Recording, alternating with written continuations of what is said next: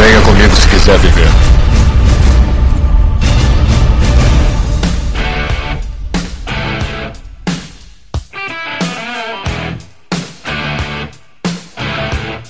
Estamos aqui mais Ah, Aqui é Joel Suki e eu estava doente da garganta. Pensei que ia falar uma frase relativa aos 50 anos, não um programa específico. Pois é, né, cara? 50 episódios, na verdade. Pois é, né? Eu também tenho aqui a Joel Suki e eu nunca achei que chegaríamos aqui. Aqui é o Neto Mari, eu também pensei isso, mas eu ainda acho que a melhor coisa do Asilator é os amigos que você faz a cada semana. Olha aí, cara. É verdade, cara. A gente fez muito amigo, né, cara, com o Asila Cast. Inimigos também, mas mais amigos do que inimigos, eu suponho. Pois é, né, cara? E no episódio desse episódio mega clássico e especial, a gente vai entregar pros ouvintes, cara, nosso amado episódio piloto, né, cara? Olha aí o top 5 do Super Nintendo, né, cara? Que a gente fez um episódio mega clássico, cara. E Foi nesse aí que a gente conseguiu fechar o contrato com as gravadoras. É, desse aí que surgiu a Azila Cash, cara. A Azila Cash surgiu desse episódio. Foi nesse aí que a gente conseguiu verba pra poder trocar o carro.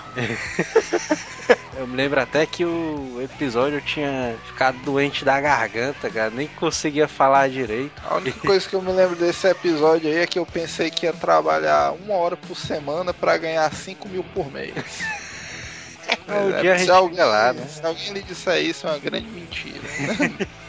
Vamos, Não entre nessa pensando que você vai trabalhar uma hora por semana pra ganhar 5 mil por mês.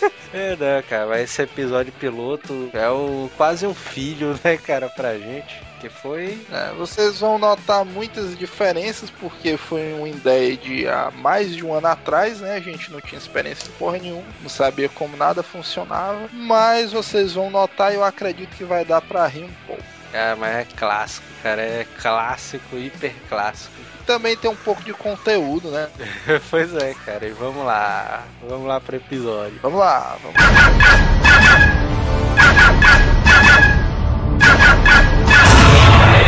Correio.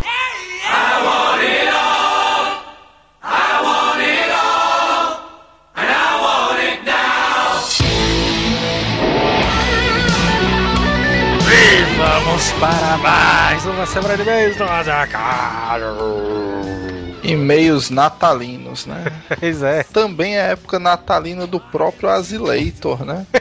pois é, cara. A Zileitor nasceu no dia 24 de dezembro, com a véspera do Natal, cara. Quando você estiver ouvindo esse programa, provavelmente também vai ser uma data próxima, né?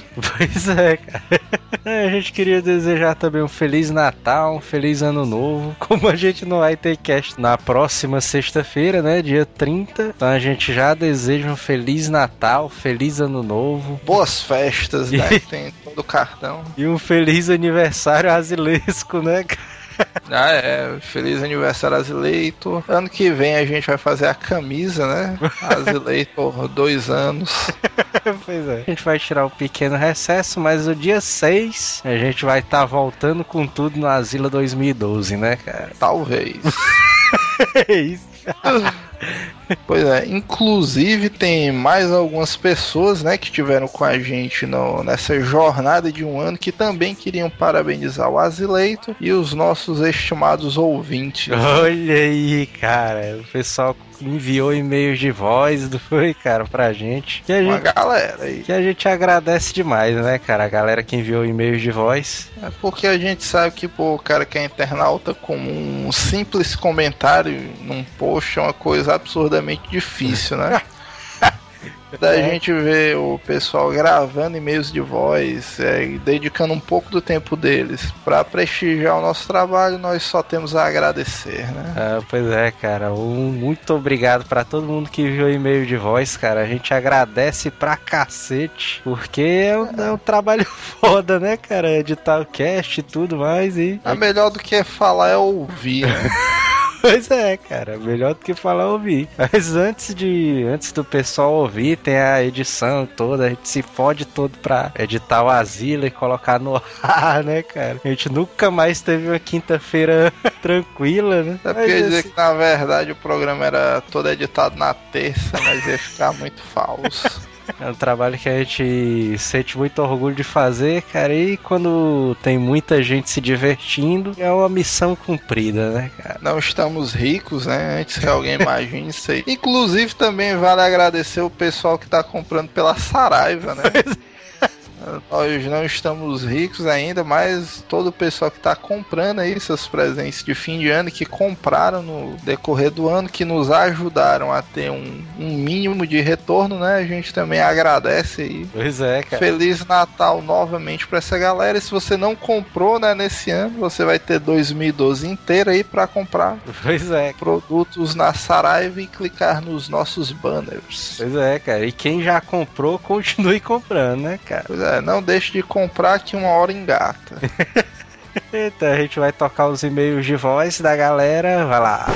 Todos conectados, asilados! Esse aí aqui é o Sr. B, o que não tem Antunes. e aqui é o Arthur, o que não tem Mendes e não tem H no nome. Olha aí. Então, assim, é, é, uma, uma, é um erro plausível, né? Tem, tem uns três Arthur no cast, então é tudo, tudo, tudo mundo confuso, tudo mundo confuso. Nós estamos aqui pra desejar um feliz aniversário do Asila, né, cara? E parabéns aí pelo sucesso. Uma mensagem de fim de ano, uma coisa bonita, coisa legal, né? É, velho. É, e também de um ano deles, né? Parece, né? É, é, é, é. Um ano de podcast é brabo, né, cara? Pouca gente consegue chegar nessa marca aí. Desiste muito antes disso, então. Ah, é, é uma, a... marca que deve ser comemorada. A piaba no trabalho do Joel, do Joel e do Neto aí tem que compensar de alguma forma, né? Não? Tanto ficar quinta-feira editando, quinta-feira editando pra poder lançar no, no, no cast. Sendo que o Asila é, é semanal, cara. Não, tão de parabéns, tão de parabéns. Eu, eu falo, não tem corrones de manter um cast semanal. Tá foda de manter. Então, pô, parabéns aí, galera. Eu desejo um, aí, um bom 2012, né? Tá acabando, então é a sorte desse ano e agora. Tá bom, então Feliz Natal e um próximo ano novo aí pra galera. Olha isso aí, a barata aí no meu quarto. Ô baratona no meu quarto. Ah! Fala, Azilators. Aqui é o Luiz Garavelo do Quadrincast. É, tô mandando essa mensagem para desejar a todos vocês, Azilators e fãs do Azilacast, os votos de um feliz ano novo, um feliz Natal e parabéns pelo aniversário de um ano. É isso aí. E em 2012 queremos ver cada vez mais episódios do Azilacast. Um abraço a todos, falou. Aê, galera azulada. Aqui é o Thiago do Telecast e primeiramente eu gostaria de dizer que conheci vocês através de uma entrevista que vi Jurandir Filho dizendo que vocês eram o podcast preferido dele. Então fui atrás e fiquei maluco com os casts de vocês. Fiz maratona, meu episódio preferido é o número 5, Profissão Desempregado. É uma honra ter esse espacinho aqui para falar o que sinto por vocês e, por último, tenho que dizer que nenhum podcaster me faz rir tanto quanto o Neto Maru. Valeu, galera. Sucesso para vocês. Oi, gente, aqui é a Lilith e o Asleta foi o primeiro podcast que eu ouvi, porque eu Joel ficava pedindo pra ouvir direto, aí eu resolvi ouvir, me viciei nesse negócio de podcast. Primeiros podcasts que eu escutei eu gostei muito, foram muito engraçados. Foi muito bom, meu primeiro podcast foi o de machismo e desde que eu comecei a gravar a, e ouvir todo, todo, todo final de semana eu tava escutando o Azileito e é altamente viciante, tá no meu celular direto. E não é só porque é o podcast dos meus amigos, não, é porque realmente é muito bom e é um melhor que eu acho. E eu acho que um ano vai ser muito pouco, porque essa galera tem muito tempo pela frente ainda. Vai gravar muito e vai ser cada um melhor do que o outro, como já tá sendo. E parabéns pro Joel, Suki, pro Neto Maro. Eles começaram um projeto muito legal que eu tenho certeza que vai continuar dando muita risada pra galera e que proporcionar alegria, que é isso que eles querem fazer e é muito foda, gente. Parabéns. Né? Parabéns, galera do Azila. Aqui é o Rony Pedra. Esses são os 50 primeiros de uma infinidade de programas que a gente ainda vai ter pela frente, né? Continue o bom trabalho no site, no podcast. É, agora não parar nunca. Depois que você cativa o público, não tem jeito, a galera vai querer sempre mais. Um abraço pro Joel, pro Neto, todo o pessoal do podcast. Telos, cuidado com as baratas e cuide bem das bebezinhas, hein? Um dia vocês ainda me chamam para participar. Quando vocês quiserem falar de filme, seriado, anime.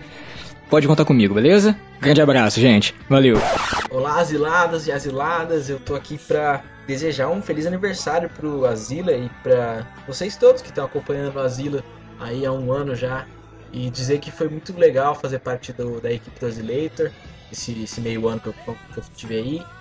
E que espero ter mais tempo aí no Asila, continuar aí postando mais notícias para vocês, mais textos sobre cinema e que vocês é, comentem lá, né? Dão, dê, dê uma atenção pra mim, pro, pro Solano Cover, pra, pra Lia, pra todo mundo envolvido aí no projeto Asilator, que no ano de 2012 nos traga mais fuleiragens asilescas. Até mais, é isso aí. Abraço, boas festas. Até o ano que vem. Fala pessoal, aqui é o Vinícius, sou Afonso Solano Cover e eu estou aqui hoje para desejar um feliz Natal, um ano novo maravilhoso para todos vocês ouvintes e também desejar um feliz aniversário do Asileito, esse maravilhoso site que deu oportunidade pra gente escrever, pra gente se divertir, pra gente gravar os casts. Foi muito bom estar com vocês esse ano e que ano que vem a gente consiga estar junto, é, seja em forma de coluna, seja em forma de cast, ok? Então é isso. Um ano maravilhoso e parabéns, Asilo. Mais um ano de sucesso e é isso aí. Valeu, gente. Vai lá, Theo, manda aí um recado pros teus ouvintes aí, teus fãs. Bem, ó, ó, Veja bem, é. veja bem. Veja bem. Gostaria de dizer que foi uma, um prazer Cara, imensurável, cheio de putaria, né? O cara vê inigualável. que negócio de prazer. Resolvemos conquistar e adquirir todos esses fãs asilescos, teolusianos. E o telefone tá tocando, meu puta que pariu. É o pessoal pedindo uma música, mas olha aí qual a música que o pessoal tá pedindo. É, eu gostaria de agradecer todos os meus fãs.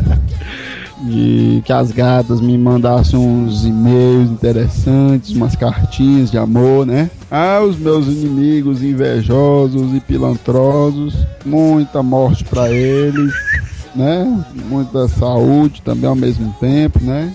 Que eles morram todos saudáveis. E pros cobradores, os cobradores, o que é que tu tem a dizer?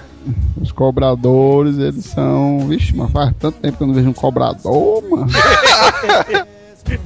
Manda teu recado aí pra barata. A baratinha. Gostaria de mandar um alô pra baratinha e tal. Tá, Luz, agora só pra finalizar, mandei uma mensagem pro Manel. Esse bicho aí se garante. Esse bicho aí é o mais melhor de bom. Esse bicho aí é doideiro. Gostaria de parabenizar ele de novo. E. Ah, meu Deus, ele caiu. Pois aí, mano. A cadeira ia cair. Pois diz aí pelo menos teu Facebook, diz aí. Deixa o Face, o Face. Face. O Face, apesar de eu nem usar direito, mas. Qual é? Teu... Meu Face é. Agradecer novamente, né, todo mundo aí que gravou, o pessoal do Legcast, TelhaCast. Pois é, cara, o Quadrincast também, cara. Olha aí o Quadrincast eu Quadrincast. achei, eu achei foda, meu, porque, pessoal, pra mim o Quadrincast, como todos os outros aqui, são casts de alto nível, né, cara? A gente fica feliz do pessoal tá lembrando da gente. O nosso querido e estimado amigo Doug, né, que O Doug, cara, olha aí, o cara é foda, cara, Doug. do segundo semestre pra cá, o Doug deu gás e o cara escreve muito bem. Ele que, ele junto com a Lilith, né, são os responsáveis aí das Asila News, né? O Afonso Cover também, né, cara? O cara deu uma parada, mas tá voltando aí, né, cara? É, mas não é porque ele disse que ele parava quando ele quisesse. Aí. Vamos lá pro e-mail. Todo mundo agradecido e todo mundo desejado Feliz Natal. É, vamos lá. Primeiro e-mail, Fabiano Souza, sem idade, sem cidade, sem profissão. Ô, Não é Fabiano. Oliveira, não, mano. É verdade, eu falei Souza, né? Fabiano Oliveira. Fala, povo asilado, aqui é o Chola. Olha aí, cara, o Chola. Chola de É, novo. Passei pra dizer que notei que finalmente tive um e-mail lido no programa. Olha aí, tem outro. né? O legal é que ele notou, né? Um e-mail meu, né? Na hora eu mal acreditei porque estava jogando mini truco. Que é isso, cara? Mini truco? Sabe que semana passada eu fui pra uma confraternização e normalmente o pessoal vai pra confraternização do trabalho direto pro local, né? É. Quem passa em casa nem nada. Aí antes, normalmente os restaurantes, a gente sai do trabalho em 5 horas, os restaurantes sabe 7 horas, né? 7 um quebrado. É. Aí a gente ficou lá, mas o cara levou um Uno. Já jogou aqui? Caralho. Meu irmão, foi divertido pra caralho, meu. Eu recomendo aí pra quem. Eu É, sei fazendo- que o Uno ele tem iPod Touch, iPhone, mas o Uno de papel mesmo é irado. Quero jogar. É, pra quem tá fazendo com fraternização, né, cara? Vai uma dica aí. Dê uma clicada aí no link da Saraiva, o Uno é uns 10 reais, eu acho. É, tem o link aí no post, né? Ele disse que tava jogando mini truco e comendo um chocotone fodástico numa tarde de domingo no maior calor. Eita porra, viu? Queria pedir um cast sobre Chuck Norris, olha aí. Que ele é um cara foda, né? Ele come um chocotone num domingo à tarde no maior calor, o bicho merece. Ah, pois é, esse daí tá no- na lista de 2012 também, Chuck Norris. Pior que, por incrível que pareça, o cast Chuck Norris tá ganhando uma força grande. Muita gente pedindo aí. Pois é, cara. Aguardem. Vamos lá, né? Isso aí, próximo e-mail é do Bruno, 21 anos, aluno de Sistemas e Mídias Digitais, né? Fortaleza, CE. Deve ser colega do Onofre nesse aí. Alô, povo asilado. Para começar, gostaria de parabenizá-los pela edição de um ano do Asilo. Olha aí, cara. Obrigado. Inclusive, quem tá tendo e-mail lido na edição de um ano do Asila Cash é um privilegiado, né? De Pois é, modos. cara. Mas apesar de o último cast ter sido sobre putaria, eu tenho mesmo a história sobre bebida. Olha aí. Já Faz umas três semanas que a gente gravou o cast de bebida, só que ainda anda rendendo história com os ouvintes. né? Vamos lá, né? Vamos ver o que é que tem a dizer aí. Se bem que hoje em dia eu acho que 95% dos universitários brasileiros já devem ter ficado bêbados em algum momento do curso. Para resumir, eu já toquei um terror num famoso bar na região do Dragão do Mar. Dragão do Mar, para quem não sabe, é uma área da orla marítima aqui de Fortaleza que é cheia desses barzinhos com música, né? Shows de banda de rock e tal. E o planetário, né? O famoso planetário. Eu já fui, é caro que sou uma porra, mas é irado. Inclusive, o nosso amigo aqui já bebeu azeite. É isso. Nem preciso dizer que acordei no dia seguinte sem lembrar de absolutamente nada. E acordando numa garagem de um cara que eu mal conhecia. Olha aí o perigo, cara. A noite até hoje é lembrado como Sexta-feira Maldita. Outro caso foi com um dos meus primeiros porres. Foi fruto praticamente de uma experiência científica. Como eu estava sozinho em casa nas férias, resolvi testar quanto de vinho eu conseguiria tomar enquanto jogava Age of Empires. Que ideia é essa, cara? O cara, é, o cara fez tipo um alto desafio, né? Não, mas como é que será eu jogando Age of Empires tomando vinho? Ele chegou na frente do espelho e gritou: É o desafio. Detalhe, eu estava em uma conversa de voz com uma galera amiga minha. Claro que tudo deu errado. Tomei dois litros de São Brás. Eita, porra. É, Isso ele tomou dois litros de São Brás em 10 minutos. mano. Eita. Obviamente ele começou a falar muita merda, mas mesmo assim vendeu a- venceu a partida. Ei, Boa parte dessa conversa de áudio foi gravada e até hoje é motivo de gozação dos meus amigos, pois falei de assuntos de muita relevância da família brasileira, como fimose, claro, e também de uma senhora que foi na casa dele enquanto ele estava bêbado, deixar uma imagem de Nossa Senhora, ele botou a inocente senhora a correr a gritos com a garrafa de São Brás na mão. Enfim, mando para vocês o áudio dessa comédia, ele não mandou, né? mas Pois é, cara, não mandou. ah, tu, tu sabe que tem um, um personagem mítico aí do universo azilesco que esse bicho, se operou de fimose, daria uma história iradíssima. O negócio é convencer esse bicho aí a gravar. Próximo e-mail do Caio Murilo, sem idade, sem profissão.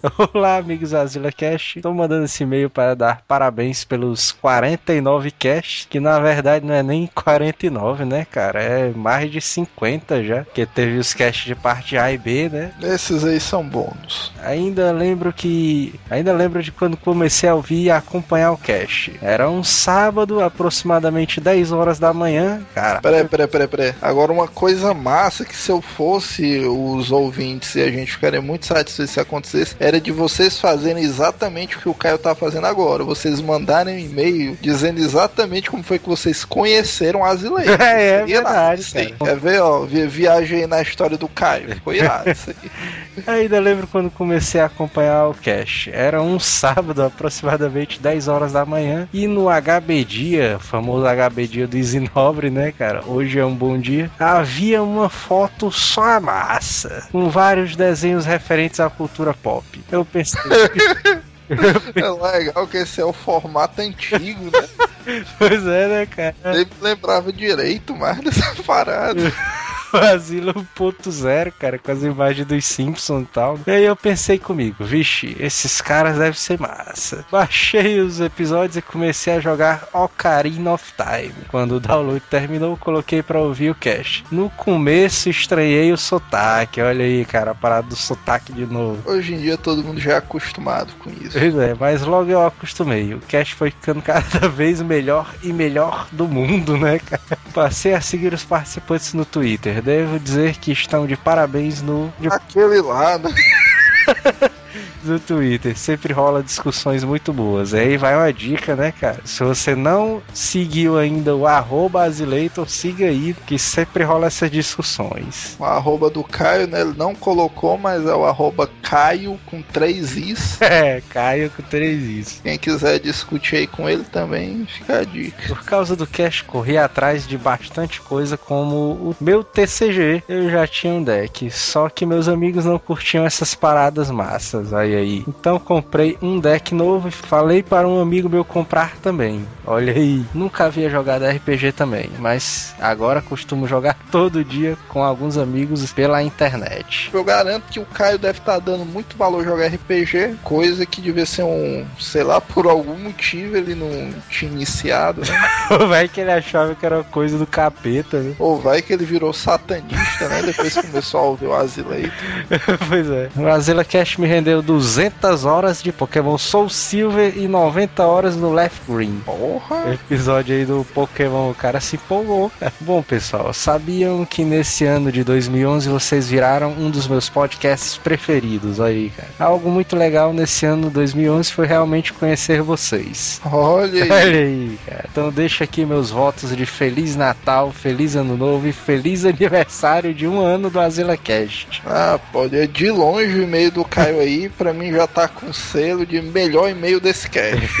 pois é. É, sem tirar nem pouco, o cara foi muito feliz na escolha das palavras e o e-mail dele ficou irado. Parabéns por tornarem nossas sextas-feiras um dia muito mais massa. Olha aí. Próximo e-mail aqui é do Lafayette Castro, 23 anos. Sabe onde é que ele mora? É. Goiânia. Goiânia. Ele é estudante de computação na Universidade Federais de Goiás. Aí, aí. Conheci o site faz pouco tempo através do Rapadura Cast. Olha aí, cara. Jurandir Filho aí, né? Feliz Natal também pro Jurandir, né, cara? Pois é, e toda a equipe dele também. Posso dizer que já ouvi todos os Azila Cast. Vocês têm um jeito bem bacana de abordar qualquer tema. Olha aí, cara. E aí é uma mensagem legal pra quem quiser anunciar, né, no programa. Pois é, Já que a cara. gente fala bem de qualquer coisa, né, segundo os próprios ouvintes, até assuntos que não são meu interesse, tipo, odeio futebol. Mas esses tipos de assuntos ficam muito legais quando são retratados no Azila Cast.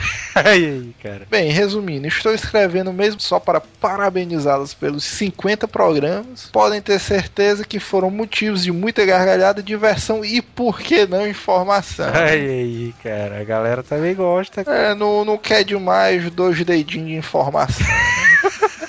Pois é, né, cara? Abraço a todos e continuem fazendo um ótimo programa. E a galera gosta também desses episódios que tem informação, cara. Porque o episódio do Bruce Lee foi um, um dos mais baixados, né, cara? E teve muita coisa, foi bem divertido. É, Bruce Lee é. Bruce Lee é o Bruce É Lee. porque o Quem Bruce é o sabe o Bruce, do né? Chuck Norris. Será que é por isso que tem muita gente pedindo Chuck Norris, hein, mano? Aí é.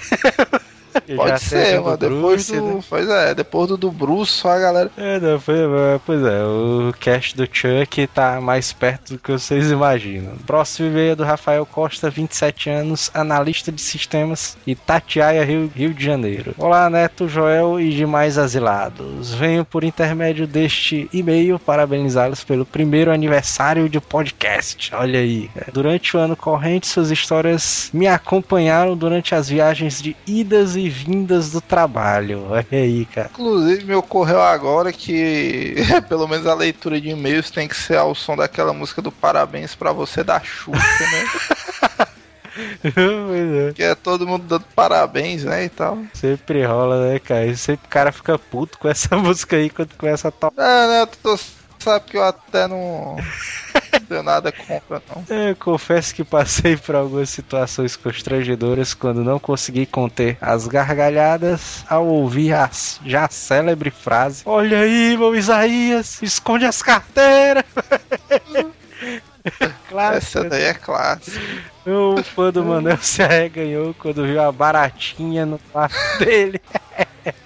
As histórias contadas por vocês são muitíssimo divertidas e o entrosamento dos participantes as deixam ainda melhores. Gostaria que voltassem a falar de jogos como no épico episódio de The King of Fighters. Esse é um dos melhores, É. na minha opinião. Sem mais delongas, vou deixando meus sinceros votos que tenham boas festas e boas entradas no próximo e derradeiro ano. Essa aí, boas entradas, foi meio capciosa. né?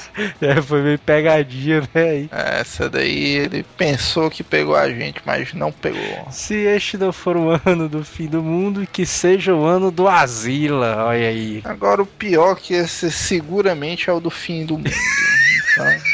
Mas pode ser o do fim do mundo e do Asila, né? Também. É, vamos correr pra ficar rico logo, né? Até lá. Bem, o próximo aqui é do Elton Seth Lima, 21 anos, estudante de engenharia mecatrônica. Obviamente, o cara é milionário, né? Com esses dois cursos hoje em dia. Fala, asilados. Primeiro, gostaria de parabenizá-los pelo podcast que melhora a cada sexta-feira. Aí. Muito obrigado. O apelido aí do 7, será que o apelido dele é 7 por causa do 7 do The King? Se ele tiver um moicanozão branco, eu já acho massa. E em relação ao último cast, vou contar algo que aconteceu na semana passada, semelhante à história do Teulus com o Isaías. Pasmem. Acho que o Isaías também passou aqui em casa. é. Caraca. Será? É, simplesmente, uh, se liga da história. Simplesmente alguém entrou na minha residência, levou o controle do Play 2, porém teve a preocupação de deixar, deixar um controle usado. Será isso é cor do Isaías mesmo, cara? E eu fico aqui me perguntando como é que esse filho da puta fez isso e por que que ninguém viu? Pois é, né? O portão não tava com cadeado, trancado. É porque é aquela coisa, né, mano? O cara tem poderes ninja, em vez do cara trabalhar pelo bem, o cara fica roubando controles de Play 2, né? mano? Isaías, né, cara? Aí ele pergunta que eu queria saber se isso realmente é coisa do Isaías. Bom, se essa história, se essa história se passar no Monte Castelo, seguramente foi o Isaías. Não tenho nem dúvidas disso, né? Não, mas teve tempo aí que o Isaías passou um período lá pela Parangaba e pelo Castelão, né? É, ele deixou o cabelo crescer pra disfarçar mais. E ele diz aqui que a gente criou um Isaías, ou criou um Isaías, ó, que nós criamos uma nova gíria, Isaías, o ladrão amigo. Aí. Que inclusive é um slogan bom, né, pra candidatos à política aí. É isso, aí. Aquele cara conhecido seu que você não pode tirar o olho dele enquanto ele está na sua casa, porque senão algo sumirá inexplicavelmente. Inexplicavelmente, né? Isso é verdade. Se você, todo mundo tem um cara assim, né? Mas que o cara é amigo, mas no fundo o cara sabe que o cara é ladrão, mano. E pior que o cara não é ladrão, não é nem por necessidade, não, mas só pra sacanear mesmo. O cara rouba por esporte, né?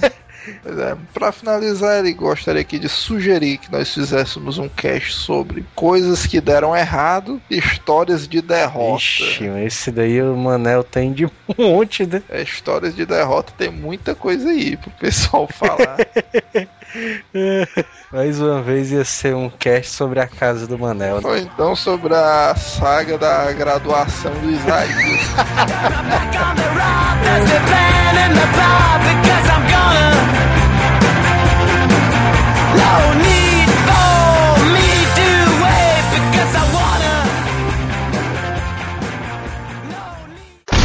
Venha comigo se quiser viver. What is the man? Who are... My vengeance ends now. Você está na ZillaCast.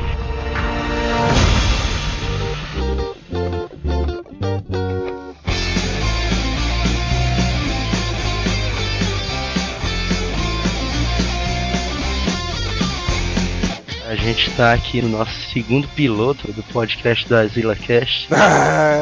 Nesse piloto a gente vai falar um pouco sobre o. Aliás, a gente vai fazer um top 5 dos nossos jogos preferidos do Super Nintendo. Da era 16 bits. A gente vai falar sobre os principais jogos que a gente jogou, né? É, eu não vou dizer nem os principais, eu vou eu vou falar dos que me marcaram mais, das, dos que eu tenho melhores lembranças e tal. A maioria dos jogos, aliás, a maioria não, todos. Todos os jogos que estão aqui na minha lista, eu possuí eles no. Ou então eu joguei eles no cartucho mesmo, no Super Nintendo. Deixa eu ver aqui a minha lista. É, a minha lista também possui todos. Só tem um aqui que eu não possuí, que eu me lembro, mas se duvidar eu devo ter possuído também. Porque ele era um pouco rápido, eu acho que eu alugava ele.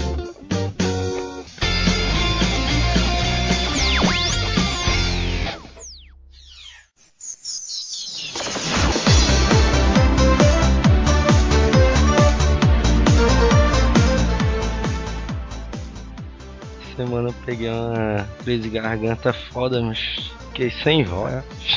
É, mas isso aí foi algum urucubaca ali da oposição. É, mas eu nunca tinha ficado sem voz não. A primeira vez que eu fico sem voz foi, foi a semana passada. Sendo que, ironicamente, também no mesmo dia da gravação, minha internet caiu ali, a madrugada todinha fora. Por isso que eu digo que foi coisa da oposição ali. Alguma mandinga ali que fizeram.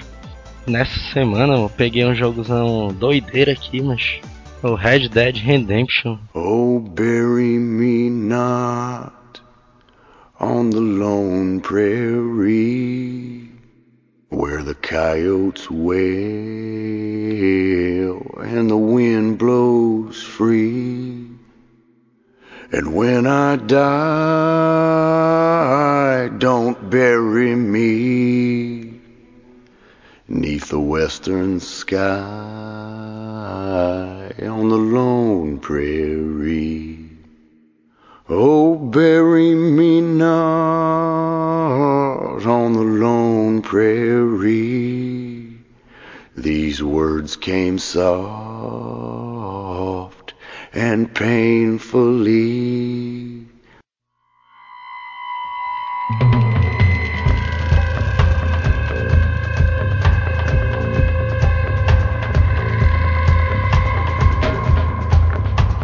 Parece que era esperado. Cara, eu achava. Eu não tava dando nada, né? Foi o jogo. Porque o, o jogo ele é estilo GTA, né?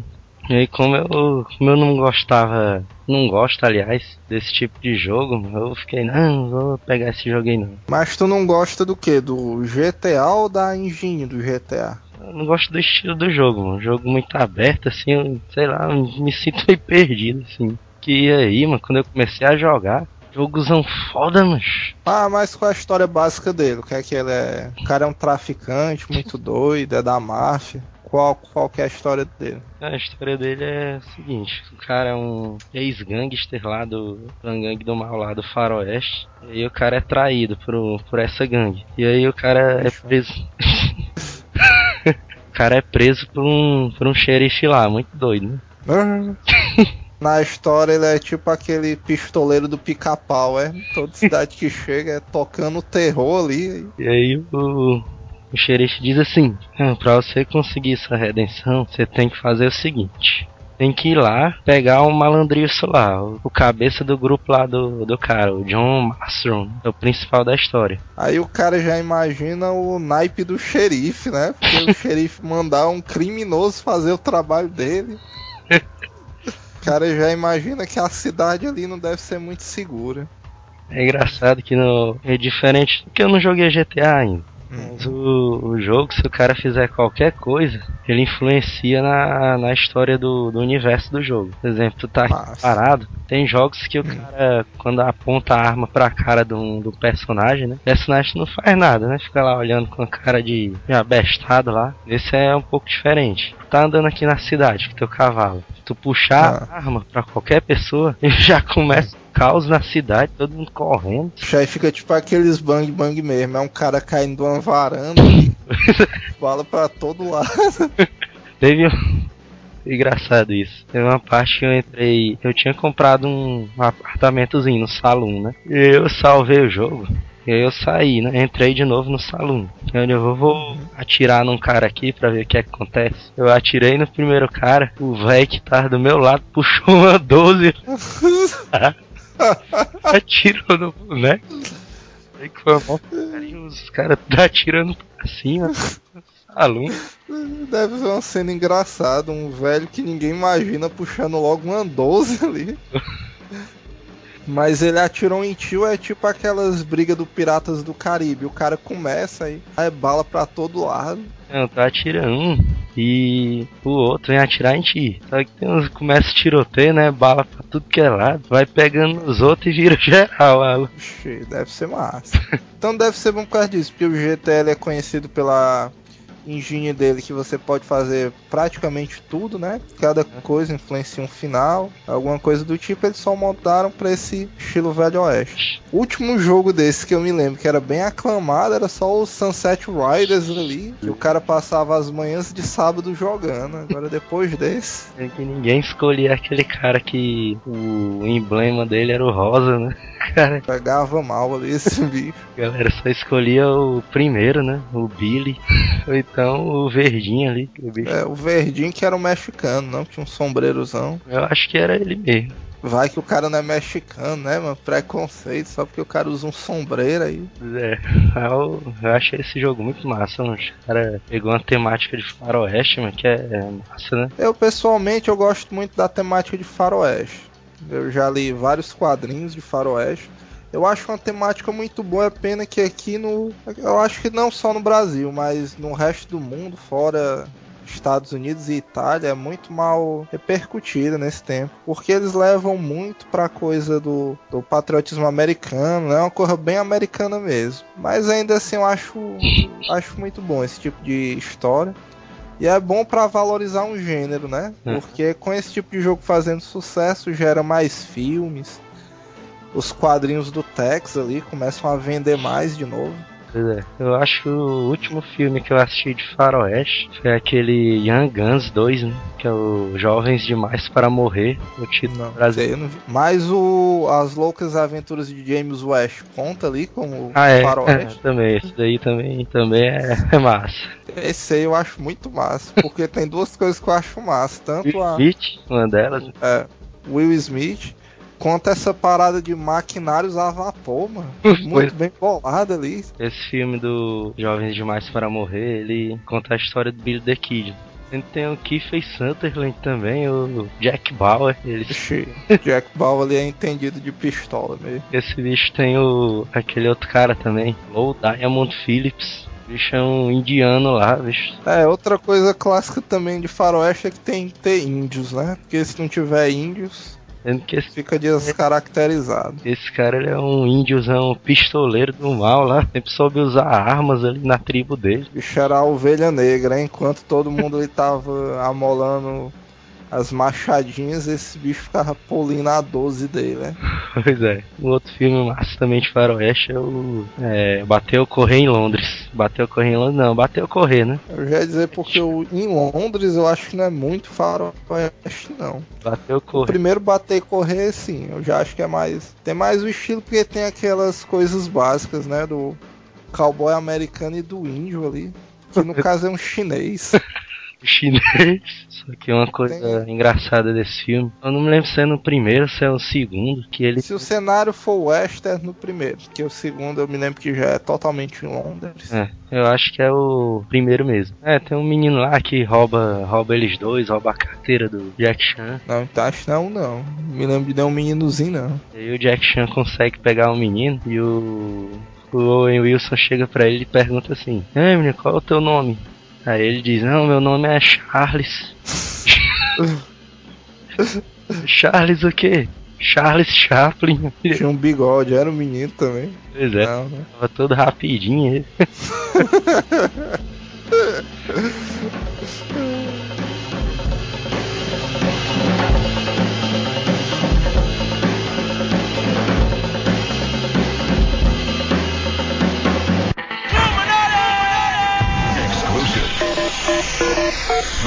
SG, what I represent. NY, hold it down for my peace in the veil and do die. It known. Vamos lá começar o cast, né? Vamos começar lá com o top 5 dos jogos do Super Nintendo. A nossa opinião, né? Que é que importa, na verdade. É, e é como eu disse, não é o top 5 dos melhores. Pra mim foram que os que me marcaram mais. Talvez nem sejam os melhores das respectivas categorias deles, mas pra mim foram os mais interessantes e os mais saudosos. Exatamente, esse top 5 ele é, o, ele é o nosso top 5. Ele não é o top 5 oficial do, de alguns jogos aí. Primeiro, primeiro não, primeiro lugar é começar com o primeiro. É, mano, perde o cara começar pelo primeiro, ninguém mais vai ouvir ali. É, mas ouvir tudo aí. Cansado. Ah, vamos começar com o quinto lugar, né? Meu quinto lugar, eu vou dar, vou dar dicas pra ver se tu acerta ele. Ele foi produzido em 1993 pela Silicon Synapse. Ah, nunca ouvi nem falar dessa empresa, velho. Essa Silicon Synapse hoje em dia ela é a Blizzard, só pra ter uma ideia. Ah, rapaz, Blizzard. Agora Com certeza tu conhece esse jogo aí porque ele marcou toda uma geração. já tem uma ideia mais ou menos qual é. Antes de dizer o jogo, eu tocaria só a introdução de uma fase clássica desse jogo que todo mundo já mataria.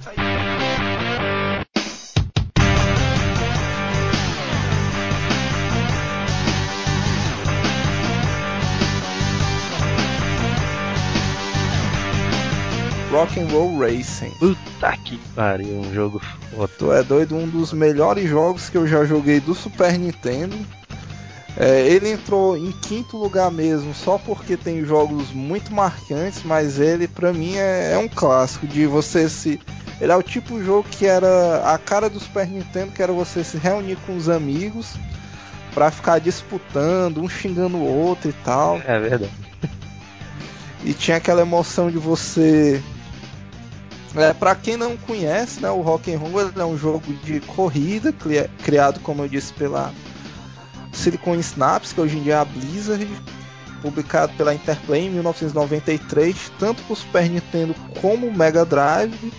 Ele tinha uma temática diferente de corrida, Mega ele parecia também saiu para o Mega Drive. Mega Drive também? Sabia não. E para quem anteriormente a ele, um jogo que tinha jogabilidade parecida, era o Micro Machines, que é uma visão mais do de teto, você vê uma visão aérea, né, da pista, da corrida. Le- Ele lembra o Micro Machines de jogabilidade, Uhum. mas ele era mais uma guerra, era mais uma disputa entre dois jogadores, porque você armava seu carro. Você podia pegar o primeiro carro, né? Que você geralmente você começava com aquele Fusquinha, né? É, porque o Fusquinha era Ah, O cara começava com uma, uma, uma picape, né? Eu acho. Era uma Ou um BMW. Fusquinha. É, uma BMWzinha ou ou Fusquinha. E tinha as paradas que os, co- os corredores eram de planetas, tinham Vênus, tinha um cachorro lá. Igual Como é? do joguinho dos Vikings lá. Você tinha, Pois é. você tinha que fazer o truque. Se eu não me engano, esse truque era você segurar LR, Select, alguma coisa assim, e ia apertando pra esquerda até você selecionar ele. É, e o Olaf, que é um, um outro personagem da mesma Silicon Synapse. Aham. Que eles têm um jogo chamado The Lost Vikings, né? E eles, E eles fizeram um merchandising desgraçado e botaram o corredor bugado para ser um viking. É, ele tinha lá porque cada corredor tinha suas características. Um pulava mais alto, né? Corria mais. Uhum. E o Olaf tinha um ponto em tudo. Ele era, vamos dizer, tipo super poderoso e era mó roubalheira quem escolheu ele. Eu não jogava com ele, jogava com um cachorro, se eu não me engano. E o jogo tinha essa temática. Você basicamente tinha que destruir todo mundo na pista, você ganhava mais pontos, mas ele não era estilo twist metal, vamos dizer. Você, o seu objetivo era ganhar a corrida, chegar em primeiro, só que você podia jogar armadilhas na pista, atirar nos seus inimigos e nos seus companheiros, que você ganhava ponto do mesmo jeito. E as fases deles eram divididas por planetas, com visual futurista e a melhor parte que eu acho que é o que muita gente gosta do jogo. É, além dessa destruição, dessa matança na pista, ainda era com trilhas sonoras clássicas de rock. Rock and roll, né? Agora vocês devem estar ouvindo enquanto a gente pronunciar alguma das trilhas mais clássicas, né, desse jogo. Dá pra você ter só uma emoçãozinha do que era o jogo e vale muito a pena. Se você incrivelmente até hoje não jogou esse jogo, vale extremamente a pena. Não é um jogo difícil, você pega a jogabilidade dele rápida. E se você jogar com a galera, 3, 4 pessoas, é diversão garantida. Isso, esse jogo era muito ruim o cara jogar sozinho, né, cara? Que não era tão divertido você jogar modo single. É, porque é como, é como eu disse, o, o que tinha de legal nele era aquela, mar, aquela parada, você ficava parado numa curva, o seu amigo passava por você e você Ah. detonava ele. Isso era clássico de fazer também. Tu é doido, isso era muito Meio massa. Deixava o carro meio transversal na pista. É. Passasse, só meteu o dedo no Y. É, o cara saia turbinando e matava o cara. Aí gerava essa parada de vingança também, que era uma jogada boa do jogo. Cara, porra, não sei o que, tu me matou aí. Não, vamos outra aqui, não sei o que. E isso durava por semanas. Na última volta, o cara levava um tiro e ficava em quarto lugar, sendo que o cara tava em primeiro. Entre as. Dentre as tri- a trilha sonora desse jogo, tem bandas clássicas, né, cara? Que é a do Peter Gunn Theme, é, Paranoid do Black Sabbath, Stephen Wolf com aquela uh, Born to Be Wild, a George. não sei pronunciar o nome do cara não, mas é o George Thorogood, Thorogood, Thorogood, sei lá, Josh Thorogood. É só, só grandes clássicos do realmente do rock and roll. Pra quem gosta do rock mais clássico também. E a trilha é, é bem fiel. Se você pegar a música original e a que colocaram no jogo, não- você não perde nada. E uma última dica também que eu acho que não tem muita gente que sabe é que além do Olaf tem mais um personagem secreto também no rock and roll. Sabia dessa daí? Hein, cara? Só que esse na verdade não é truque, é um password. É, o cara coloca o password, ele habilita um Ah, personagem estilo Noob Saibot. Não sei se tu se lembra, que Ah, você não é- vê o. Que a tela é toda tipo um tilt. Cara, Pronto, é aí mesmo. o mundo do tilt que eu chamava. É. dele era o mundo do tilt. que era muito massa. Inclusive, enquanto eu tava fazendo essa pauta aqui, tinha um, pra, pra você ver como o jogo era marcante. Tinha um cara, um colega meu de trabalho que passou aí, vixe, cara, tu tá escrevendo sobre o rock and roll, eu é, mano. Aí, mas tu é doido, esse jogo foi muito massa. Faz 10 anos que eu não jogo ele, mas eu ainda me lembro do password pra habilitar o cara lá. Eu é não, mas é, mano, pois como ele. Cara, é P27716N5 5WJ exclamação. Meu Deus do céu. Puta merda. Pra você ver, há 10 anos o cara não consegue decorar uma fórmula simples de física, mas o password do rock and roll de 12 dígitos entre letras e números o cara decora no, na hora, viu? Rock and roll já relacionou. Muito foda, né, cara? Isso aí. O cara consegue. Hoje em dia nem o cara não consegue decorar nem a lista telefônica dele. E é isso, o meu quinto não. Algumas pessoas provavelmente não vão gostar, mas porque te- te- vão ter jogos mais pra frente que eu achei mais interessante, mas sem dúvida eu tinha que citar o Rock and Roll, que tem. que diga-se de passagem também, quando eu comprei meu Super Nintendo fora o Mario, é, a primeira vez que eu comprei jogos é porque eu comprei dois de uma vez. Um deles foi Rock and Roll Race. Só lembrando que, que atualmente ele foi lançado pro Game Boy Advance também. Relançado, Sim. aliás. Então, ele também tem uma página na internet que você pode jogar ele online, com ranking e tudo mais. Mesmo? É, mas é o rock'n'rollracing.org. Eu vou entrar. É, depois do cast aqui a gente faz uma disputa online ali. É, cara. Quem tiver ouvindo e quiser desafiar também, sinta-se convidado.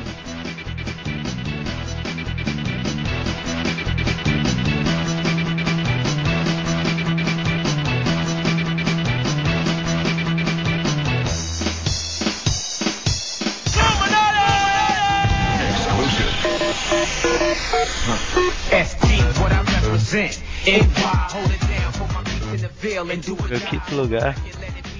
Ele foi lançado em 5 de agosto de 1995 no Japão, só depois que ele foi aparecer nos Estados Unidos em outubro de 1995. Foi produzido pela Nintendo.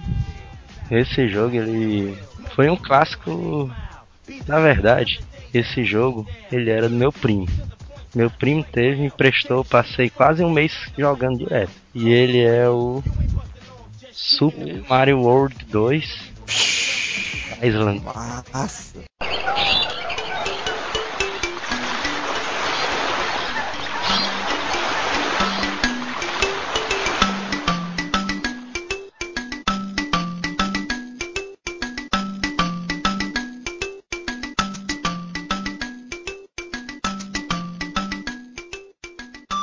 Esse jogo é aquele jogo do, do Yoshizinho que ele carrega o Mario bebê.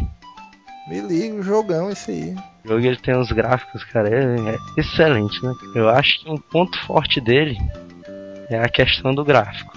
Eu me lembro que eram umas cores fortes, né? Assim, vivas. Era, era um cenário meio desenhado a lápis. Esse jogo ele, ele teve os gráficos dele fortalecidos que ele contava com, com um chip Super FX. Você já ouviu falar desse bicho? Não, não. Até então não. Esse chip Super FX, ele era como se fosse um acelerador gráfico para os cartuchos do Super Nintendo. O primeiro lançamento do que usou o Super FX no Super Nintendo foi o Star Fox 3D. Que ele usava Jogão. nos 3D. Esse aí eu joguei também. Pois é, ele tinha os gráficos 3D, né? Esse jogo do, do Star Fox. Sim, sim, era. Não, não era um 3D assim, É, tudo, mas. Tesão, né? É.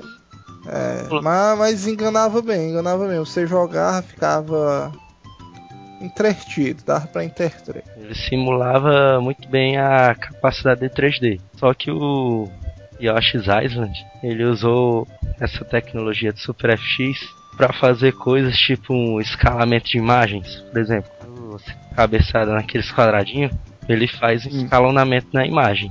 E aí questão também do, do gráfico, o gráfico é muito superior a muito, muitos outros jogos do Super Nintendo. né? Ele tinha questões também que o cenário do fundo, ele passava uma, ele passava uma sensação de profundidade, né? Quando você andava no, no cenário do, do Yoshi, você sentia que o cenário estava mais longe. né?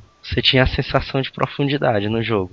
É, mas eu acho que é como tu tá dizendo, eu acho que talvez esse, esse jogo não tenha nem recebido o devido mérito anteriormente, porque o trabalho de arte dele é realmente bem interessante. Exatamente. O criador do jogo, né? O lendário Shigeru Miyamoto. É.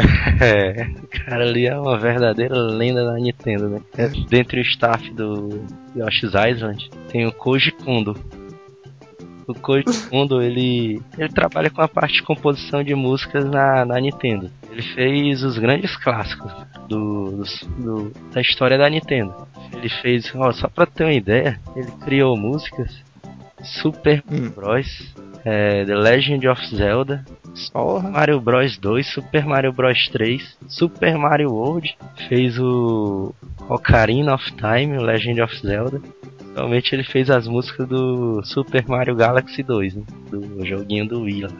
A história do, do de Yoshi Island né, começa quando o Mario bebê ele cai na ilha dos Yoshis. Quando o bruxinha lá do mal, Kamek, que é o Magiculpa lá do, do Bowser, né, o Rei.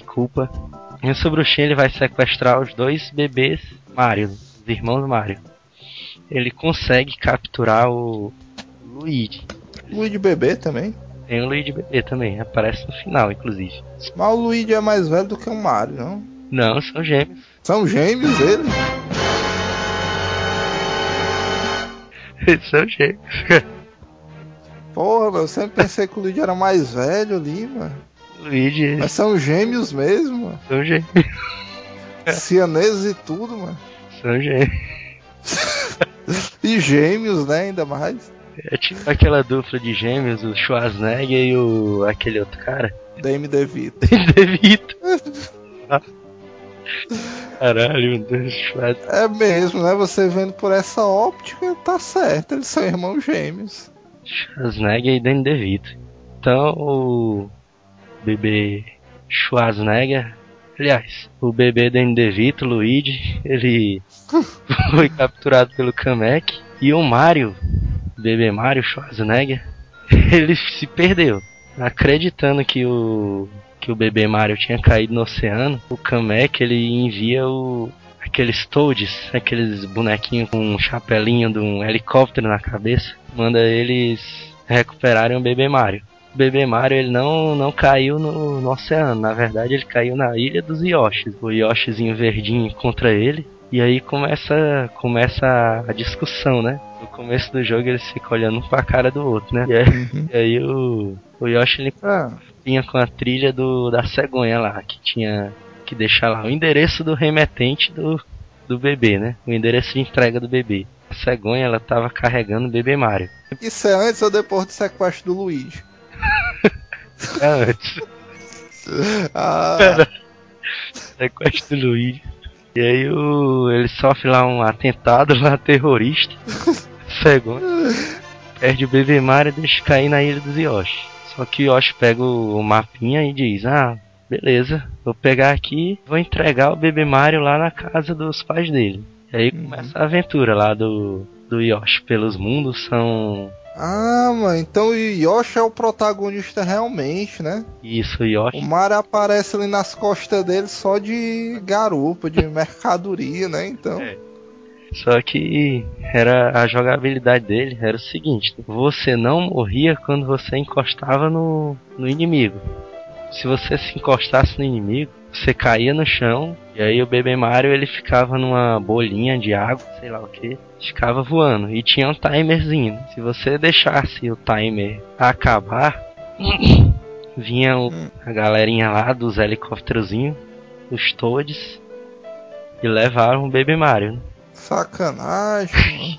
Você tinha que pegar, comer os inimigos É isso. e transformar eles num, num ovo. Os ovos é Como é? sua arma. Quando você usava o ovo, ficava a mirazinha. né? A mirazinha aí, a mirazinha vai pra cima, vai pra baixo, pra cima e pra baixo. Ela chegasse naquele ponto que você achava que dava pra acertar o inimigo, você apertava o A que ele atirava o ovo. E o Luigi? é. Encontraram o Weed no Yoshi Island. Já tava preocupado. Encontraram Não, porque vai que esse Luigi aí tinha morrido aí. o Weed is dead, né? É, mano. Aí isso aí pode dar até uma teoria da conspiração, né?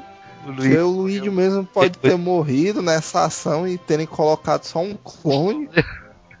Porque se você pegar no começo do jogo, o Luigi era bem parecido com o Mario, né? E estranhamente, quando eles cresceram, ficaram fisicamente diferentes ali. Schwarzenegger e Danny DeVito, né?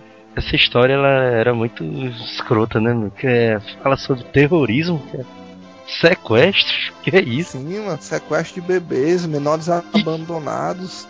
Sem falar E que é- a cegonha era uma merda, né? E sem falar que o Copa já era um cara violento, porque ele com poucos anos de idade já organizava atentados terroristas. Já fazia sequestros e muito mais coisas aí na história. Pois é.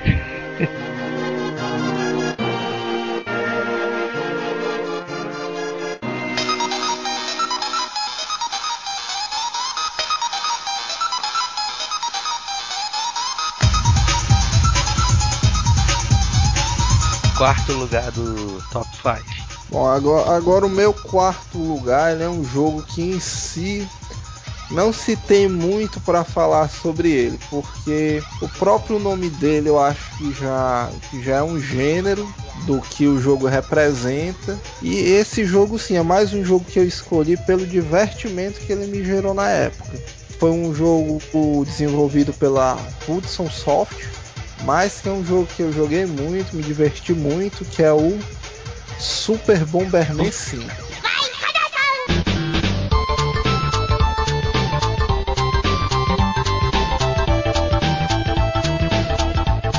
É, é um jogo que, vamos dizer, é simples, o nome já diz, Bomberman. É o cara das bombas, que basicamente você ficava num cercado lá, um quadrado, onde é, em cada uma das pontas, quando você jogava versus, aparecia um cara lá das bombas e tal, tinha vários, tinha um ninja, um pirata, um maluco lá que usava um foguete. Isso, um clássico foguete. Pois é. E o seu objetivo era sair colocando bombas no cenário e matar todo mundo. Esse é mais um jogo daqueles que. É mais um jogo daqueles que você jogar sozinho, né, cara? É muito chato, né? Você tem que jogar o multiplayer dele, que é muito mais divertido. Pois é, porque. E tem uma curiosidade: esse jogo, a maioria dos jogos do Super Nintendo, o multiplayer que existia na época era de dois. Vamos dizer, dois players. E o pessoal fazia rodízio, né? De controle. Só que o Super Bomberman 5 ele permitia você jogar com quatro jogadores. Desde se você tivesse aquele adaptadorzinho, que não sei se era todo mundo que tinha, como é que era, mas que dava para você encaixar na frente do seu Super Nintendo que virava um tipo extensão para quatro controles, exatamente. Que aí era uma diversão incrível. Esse jogo, em termos de diversão, era espetacular, porque era aquela coisa que você não cansava. O Bomberman em si você pegava alguns itens, você pegava bota para andar mais rápido, a chuteira que você chutava a bomba de um obstáculo para o outro, porque dentro do mapa tinha os obstáculos que você podia destruir para abrir seu caminho e tinha alguns que você não podia, que é justamente o que gerava a estratégia do jogo. Você trancar seu adversário ou algum inimigo. Era o 5 ou era o 4 que tinha aqueles cavalinhos? Desde o 2 já existiam as montarias. Agora o 5 foi o que ele revolucionou, porque eram dinossauros, eram lagartos, tinham vários tipos de montariazinhas daquela. Um rinocerontezinho, o canguru. O nome daquelas montarias eram os ruias mais fácil chamar de cangurus, né? E tinha uma coisa que era interessante no Bomberman 5 em si, não sei se tu se lembra, que assim, quando tu morria, tu ia pra lateral da tela e podia ficar jogando bomba dentro do cenário. É, ficava. Eles ficavam num, num aviãozinho, num foguete. Isso, exatamente, numa navezinha na lateral e tu atrapalhava quem tava dentro. Ah, na carne não, mano. Porque se tu conseguisse com a tua bomba matar alguém que tava dentro lá do cenário, tu voltava pro jogo e o cara saía. Uhum. Aí gerava mais uma coisa daquela da disputa legal. Que é uma das coisas que eu achei bem bacana desse jogo. Que vamos dizer, ah, eu tô jogando, pá, morri. Aí, porra, não sei o que, como era muita gente jogando, no mínimo uns quatro caras na tela. Aí você ficava um maior tempo, não, você ficava se divertindo. Aí, pô, vou me gingar do cara, não sei o que, atrapalhar ele, jogava bomba perto e tal. É um jogo muito bacana que ele saiu em 1997. Foi o último jogo para da série para o Super Nintendo, Super Bomberman 5. Ele saiu depois para o 64 e outras versões aí da, da Nintendo, mas para Super Nintendo esse foi o último e é um jogão que eu acho espetacular. Muito bom mesmo. O meu quarto lugar ele é um jogo que foi lançado em 1994 pela Capcom. Eu não me lembro de ter de ter possuído o cartucho. Eu me lembro de ter locado muito ele no César. E esse jogo, ele é o Demon's Blazon.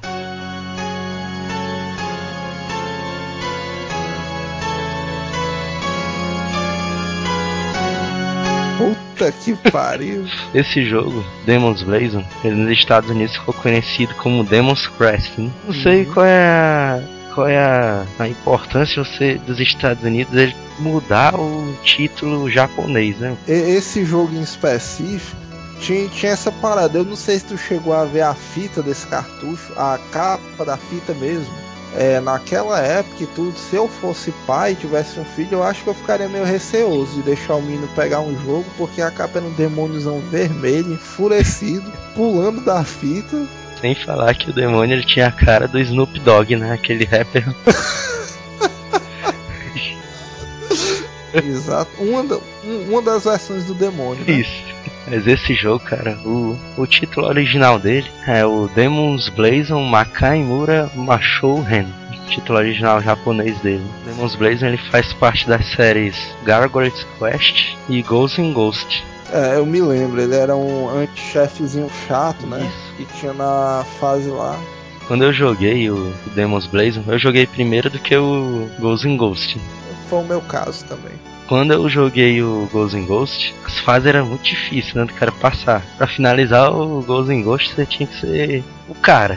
Aí eu tinha chegado na pen... eu acho que era a penúltima fase. Quando você chegava mais na frente, você via o demôniozinho do, do Demons Blazon sentado no chão, né? Ele tava sentado no chão com as pernas cruzadas. Quando eu vi ele no, no Ghost in Ghost, eu vi, caralho, o bicho tá aqui. Falar com ele. Será que é um personagem selecionado? Eu cheguei perto dele, ele voou, começou a virar aquelas bolinhas de fogo. Eu, puta que pariu, mano, é isso? Não é amigo não, ele. Esse jogo ele unia jogo de. Ele era um jogo de plataforma, né? Jogo de aventura, side scroll. E ele unia na jogabilidade dele elementos de RPG. A história do jogo ele gira em torno do, da- do demôniozinho vermelho. né? Ele é visto como um gárgula, né? Mas na verdade ele é um demônio. É, isso pra um, pra um demônio é bastante ofensivo, eu acho. Não queria mais saber de nada, É a mesma coisa chamar o cara de viado, né? chamar o cara de gato. A história fala sobre o Firebrand dos Estados Unidos, que no Japão eu acho muito mais massa, que é o Red Hammer. É. Ele tá em busca dos, dos emblemazinhos, né? Aquelas pedrazinhas mágicas, que era a pedrazinha do fogo, da água, da terra, do ar, do tempo e do céu. Ele tinha conseguido todos os emblemas, só que faltava mais um emblema, que era o emblema do infinito. Esse emblema do infinito, ele conseguia quando ele o demônio unia todos os outros as outras pedrinhas. Só que antes de dele conseguir fazer a magia para conseguir o emblema do infinito, ele sofreu um assalto.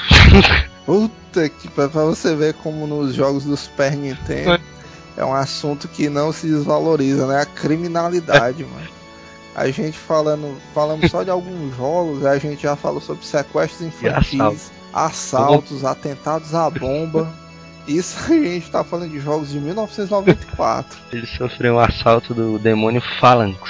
Filha da Era aquele demôniozinho que quando você quando você deixava a história passar, ele aparecia voando perto do, do Red Hammer e, e roubava as pedrinhas, né? E o Red Hammer caía lá, lá no Coliseu. E ele tinha que enfrentar aquele dragãozinho, aquele dragãozinho. Dragãozinho não, dragãozão, né? dragãozão, mano. é, Dava três dele, eu acho, um em cima do outro, Mas menos. dava muito.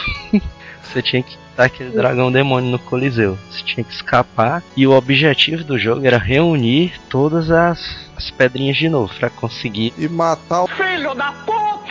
Malfauns é um demônio ou é um gárgula? Ele é um dragão demônio. Um dragão demônio é mais massa do que um demônio normal ou ele é meio misturado? Ele é meio um dragão demônio. Você começava o jogo um mapa.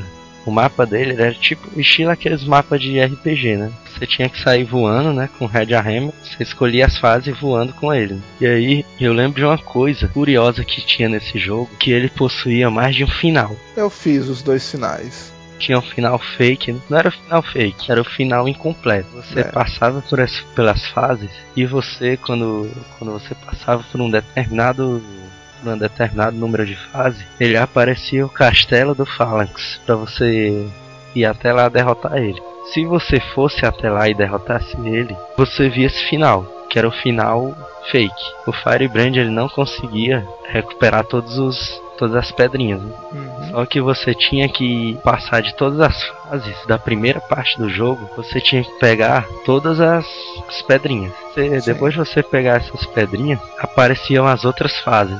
Que era a fase do. aquela fase do, do mar. Tinha a fase também do. a fase da, da neve, né? Uhum. Nesse jogo você tinha aquele negócio que você. quando você tava começando a passar de uma fase, você podia escolher entre os dois. entre dois caminhos. né? E isso eu acho fantástico naquela época, porque vamos dizer, tipo, você tá jogando acostumado com jogos estilo Sonic, Donkey Kong, é, o próprio Mario, que você tinha um caminho linear, tal, toda vida aquela mesma coisa, e o jogo introduzia uma, uma coisa de um caminho alternativo no meio da fase. Exato. Era um caminho alternativo que você seguia por outra fase. Né? Eram duas fases em uma. Isso, exatamente. Você tinha que terminar todas. Terminando todas, você encontrava o verdadeiro castelo do Phalanx. E aí você enfrentava ele.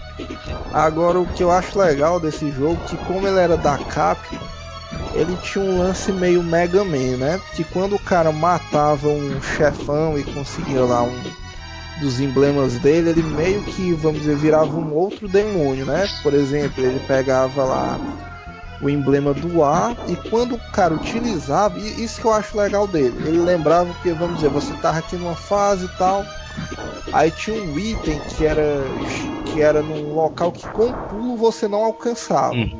Você, porra, mano, game design, filho da puta, botou um item que não dá pra me pegar, não sei o que, só pra me passar vontade. Aí não, aí você descobria que depois, quando você pegava esmeralda, o personagem mudava. Por exemplo, essa esmeralda do vento, ele virava meio que um pterodáctilo. E ele. Pois é, e aí possibilitava você alcançar locais mais longes. Mais longe não, mais altos, É, você- né? Porque ficava em pontos altos do mapa.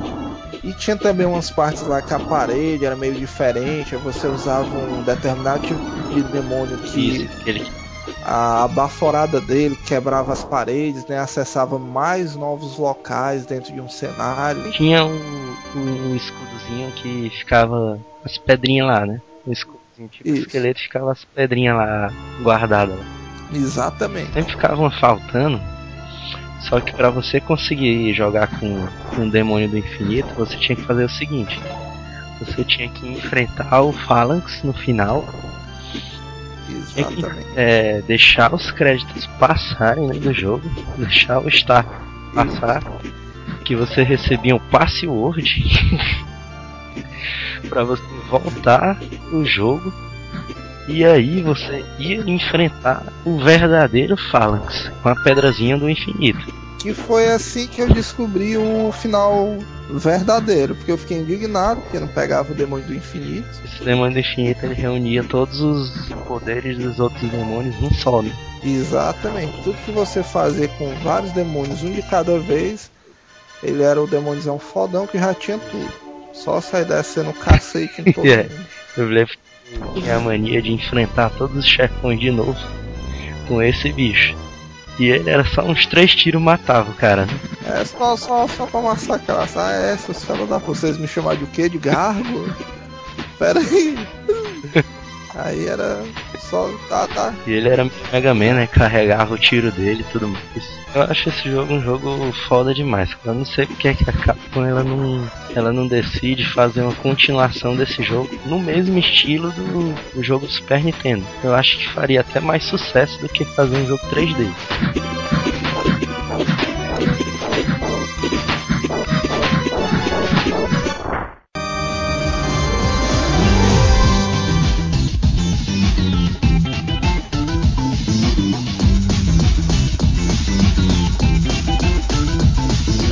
Terceiro lugar do pódio.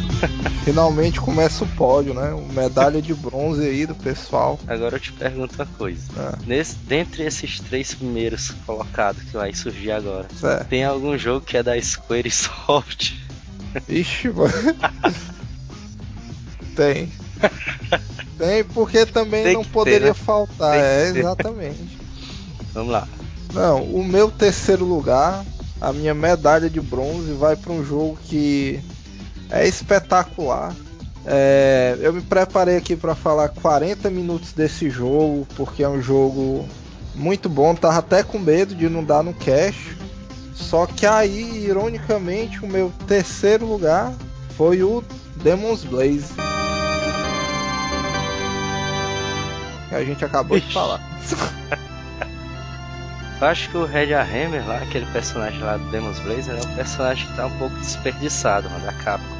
É, eu também acho. Eu acho que quando saiu o Marvel vs Capcom 3, eu pensei que eles poderiam ressuscitar a franquia, colocar ele lá e tal. Esse bicho pra ficar rivalizando com a Akuma ali em coisas satânicas e tudo mais, mas aí a opção deles foi colocar o Dante ali. Agora eu não sei se é por causa disso, mas eu acho que a Capcom, devido ao acervo enorme né, dos personagens dela, eu acho que ela deixa outros personagens foda dela pouco abandonados, que é no caso do, do Red Hammer. Outro personagem que eu acho que ficou faltando no Marvel Capcom é o Ryu do Breath of Fire. É, esse cara aí. Agora o Ryu eu achei que ele teve meio que uma carreira um pouco decadente ultimamente. Eu achei que ele começou muito bem nos primeiros Breath of Fire até o 3.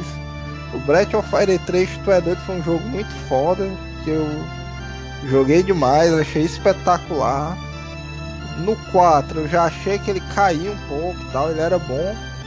E no 5 eu achei muito, muito estranho. Não sei se tu já chegou a jogar o Breath of Fire 5. Joguei, joguei o Dragon's Quarter, né? PS2. Pois é. Esse aí eu achei meio estranho. A minha memória tá no último chefe. Eu não sei nem como é que tira life daquela porra. Eu tentei de todo jeito. Tu ainda conseguiu chegar até o último chefe? Tá, a memória tá. Mas tem essa parada aí. A memória do último chefe você só faz tudo. É um dragãozão imenso. É estilo. O último chefe é estilo Good of War. O dragão é imenso e você vai matando eles por partes, sabe? Sei. Só que aí como é que tira o life do bicho? Porque você faz só tudo, tenta todos os movimentos possíveis e imaginários, vai ficar lá numa boa e tal, aí dá uma doida nele, um ataque dele tira o seu life todo. Pronto, acabou. Isso aí sempre acontece no Final Fantasy final. Agora o Red Hammer, ele, ele Red Hammer ele é um personagem legal, né? O Red Hammer ele só apareceu em um jogo de luta. A, única, a última vez que ele apareceu foi nesse jogo. Sabe qual é? Vixe. É. Alguma coisa. SNK Coliseum, alguma coisa. Não. Foi, foi quase, passou perto. SNK vs Capcom Chaos. Olha aí, mano. Agora eu vendo os vídeos do Red Hammer, da luta deles. A única coisa que ele faz é ficar andando, soltando aquele foguinho pela boca. Não vi nenhum especial muito doido dele, não. Que é o que eu acho absurdo. A Capcom deu um, é um espaço grande nos jogos dela de luta para aquele carinha lá do Ghost in Ghosts. Ele pelo menos foi strike durante um bom tempo, né? Do Marvel vs Capcom. E o Red Hammer nunca teve seu local no espaço. Não sei se também por causa da capa do cartucho ali. se você ainda não viu, bote no Google Snoop Demons. Bla é, Demons Blazer, a capa do cartucho, que aí você vai ter uma noção de como é que seria se deparar com nosso glorioso amigo Red Hammer. O personagem foi Não. censurado. E se fosse nos tempos de hoje, a Universal ia fazer uma campanha pra queimar os cartuchos ali. o ratinho não ia fazer. Aliás, o ratinho não, o leão, né? Que tinha enviado aquele cara pra falar mal ali das cartas de Yu-Gi-Oh! É, o Leão sempre é a favor ali dos princípios religiosos e contra os demônios. É, Mas que eu acredito, eu respeito todas as religiões, mas eu acho que quem é gamer é, se permite jogar esse tipo de jogo, né? Sabe que é só uma temática, sabe que o demônio não vai vir puxar o seu pé por causa de um jogo e que você não vai mudar suas virtudes em virtude de um jogo. Vamos lá, que do Red Arm a gente acabou falando da Capcom, passando aí por jogos de luta. O meu terceiro lugar, ele é um jogo da Nintendo, ainda na Nintendo. né? Saudosa Nintendo. Ele foi lançado em 1991 pro console Super Nintendo, que é o tema do cast, né? Jogos Super Nintendo. Agora esse jogo ele me marcou muito, cara, porque na época que eu comprei ele, eu me lembro que foi no dia, eu acho que foi no dia das crianças que eu- que eu saí de manhã, eu acordei de manhãzinha, Vixe, fiquei naquela expectativa de comprar o cartucho. vixe, mas essa época era muito boa, viu, mano? O cara comprava as coisas com dinheiro a lei, mano. Tu é doido, cara. Era, era uma expectativa muito grande, porque você não queria nem saber quanto é que era, né? Tava só naquela empolgação de eu quero, eu quero, eu quero, me deito no chão, começa a gritar, eu quero. Era massa. E eu me lembro de ter comprado ele na Distri Games. Tu lembra da Distri Games?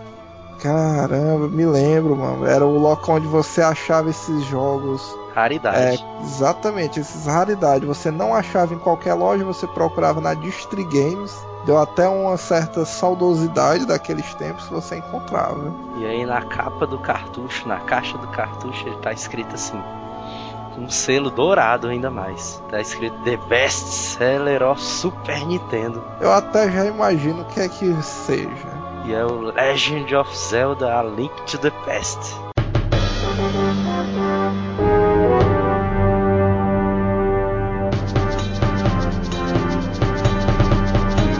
Cara, esse jogo é muito bom, cara. Ele marcou muito.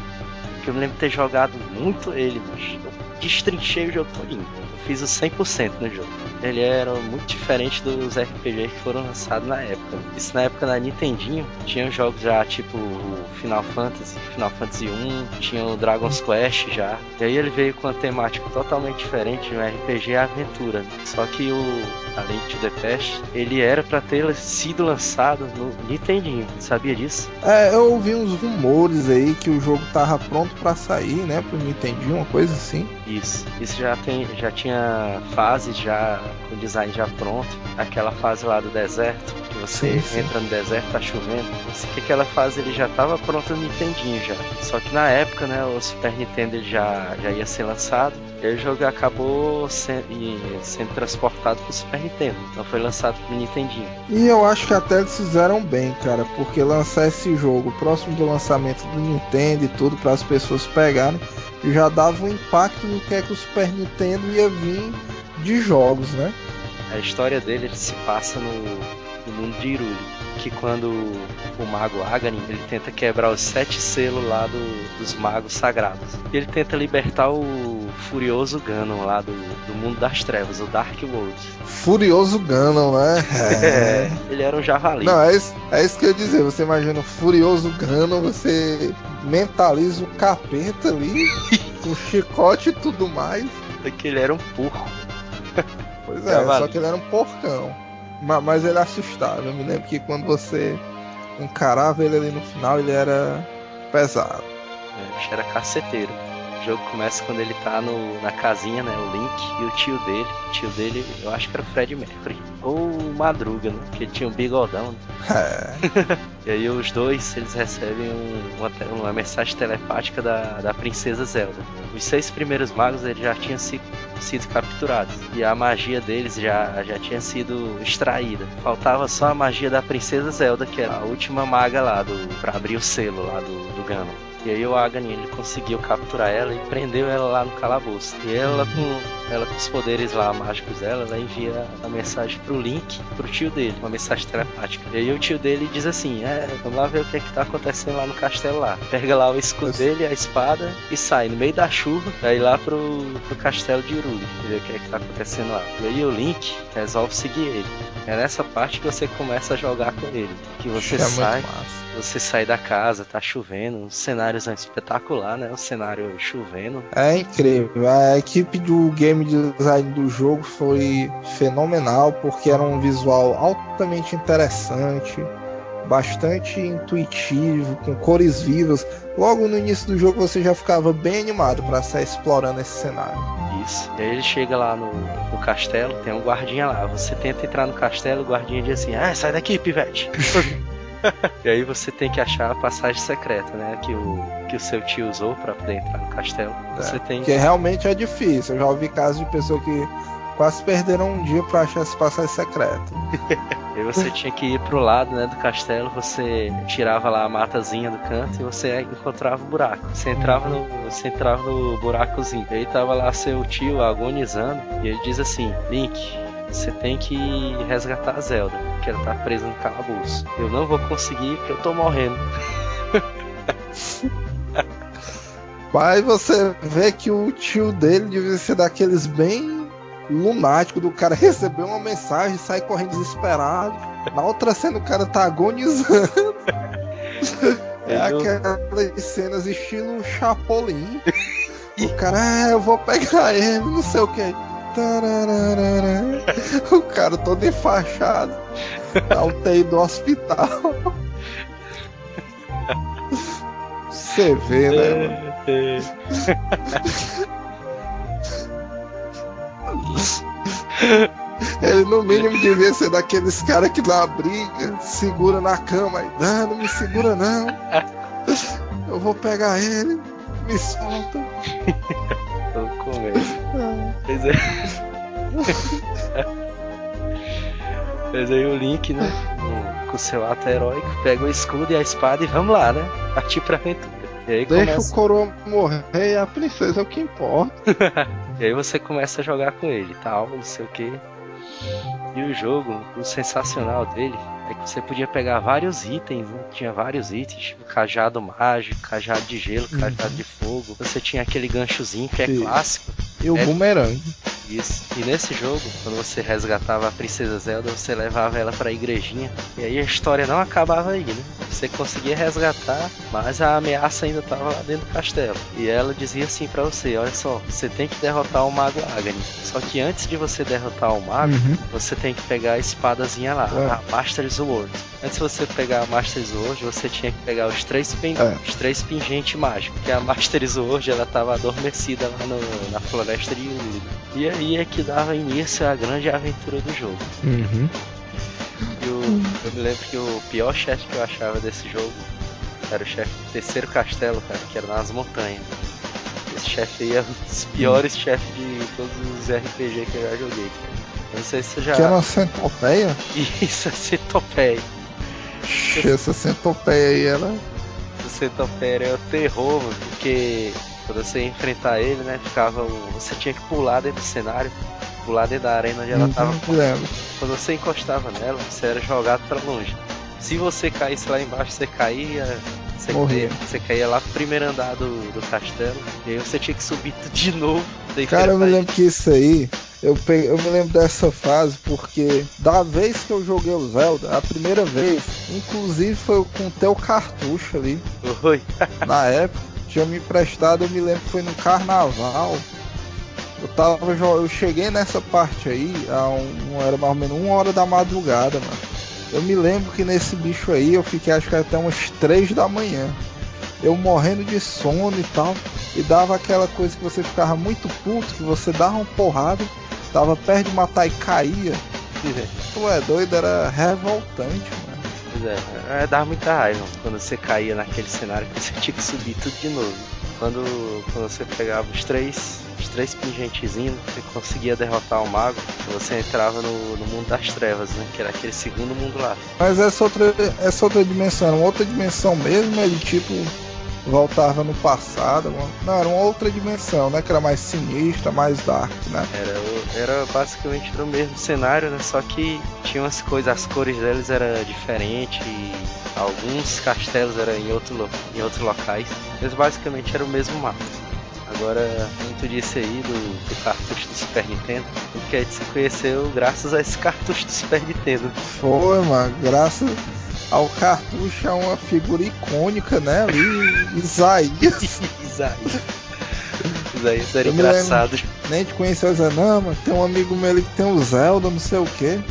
Eu na maior pilha pra jogar o jogo, que até então eu tinha visto o Zelda só pelas revistas ali, um álbumzinho da Nintendo, só que eu já sabia que era um jogozão famoso, aí não, mano, vou conseguir o jogo ali. Isaías naquele tempo já tinha fama de criminoso aí.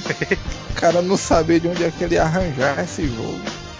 E fama de mentiroso também, né? O cara é, mas é mentira, não sei o que, acho que ele não vai arranjar.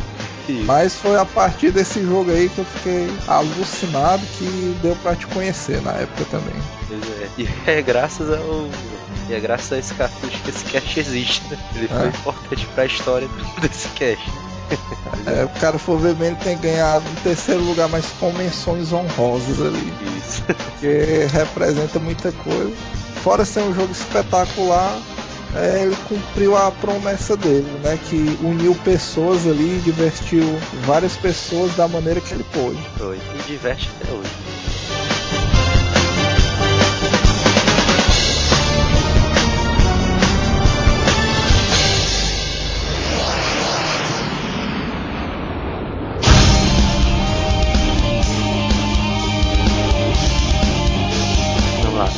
Segundo colocado agora. Pronto, agora o segundo já já entra no top de jogos very very hard. É, agora, agora é os jogos. Agora é que a gente vai passar três horas conversando aqui. Esse meu jogo aqui que tá em terceiro lugar dá pra seguramente você passar três horas, dois dias, várias e várias, várias e vários momentos falando dele. E como não poderia deixar de ser, ele é um jogo também da Square. Olha aí. É o meu primeiro jogo da Square aí dentro do, do top. Foi o cartucho mais caro que eu já paguei na minha vida pra ter. Já tenho uma ideia de qual é.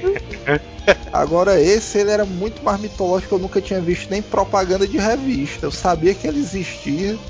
Tinha galera que fazia maior propaganda dizendo, macho, é de longe o melhor jogo do mundo, não sei o que, pra aquela época, né? O meu segundo local dos. local não, lugar dos melhores jogos do Super Nintendo pra mim vai ficar com Chrono Trigger.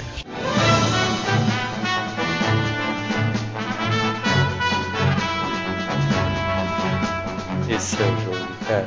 É. Tu é doido porque foi um jogo muito, muito massa. Realmente ele, ele vai ter aí o que o pessoal diz que é um dos melhores jogos de RPG da história. Tem gente que ainda hoje acha ele o melhor jogo de RPG disparado de todos os tempos. Ele é um jogozão realmente fabuloso. Tu já deve ter chegado a jogar, né? Ele. Joguei, joguei sim. Só que eu não joguei no- na época do Super Nintendo, porque eu não, não cheguei a pegar o cartucho contigo. Mas eu peguei o aquele Final Fantasy Anthology que vem o Final Fantasy VI e o Chrono Trigger. né?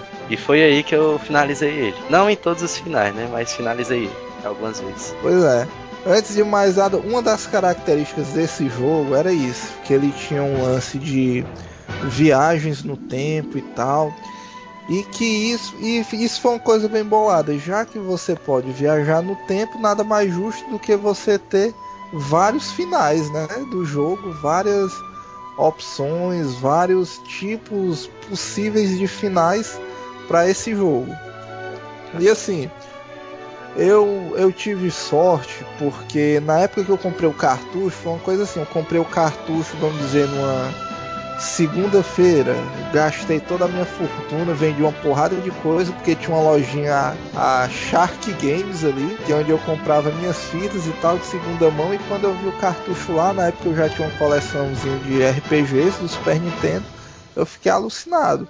E na época eu comprava cartucho, tipo, um cartucho no Super Nintendo da época era 10 reais. Um RPG você comprava de 30. Isso o salário mínimo era uns 200 conto, eu acho, na época, 250. E o Chrono Tiger era 110 reais, 120. Era um absurdo pro cara ter o dinheiro lá na hora. Eu não me lembro direito. Eu sei que eu consegui o dinheiro e comprei. Aí, coincidência do destino ou não, no outro dia eu peguei uma conjuntivite, mano. Maria.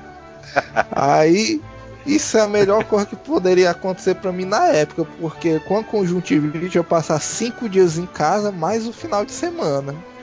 Aí tu é doido, mano. Eu me acabei nesse jogo, mano. Foi o jogo que eu acho que eu joguei mais horas consecutivas na minha vida. Eu só dormi umas 6 horas por dia e voltava pra dentro do jogo. Só só dizendo um pouco aqui do jogo pra começar. Ele conta com gráficos do Akira Toriyama, o famoso desenhista aí de Isso. Dragon Ball, né? Dragon Ball, Dragon Ball Z e Dr. Slam.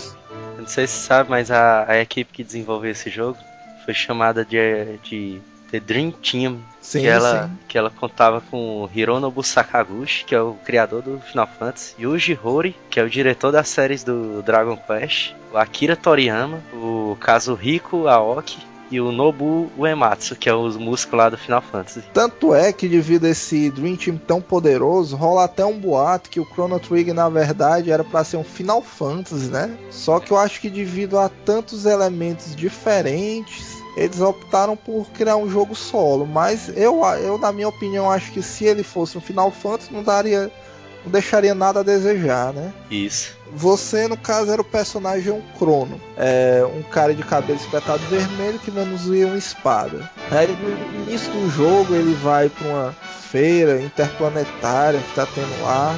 E ele se depara com a princesa do reinado dele. Eles têm um encontro rápido e tal.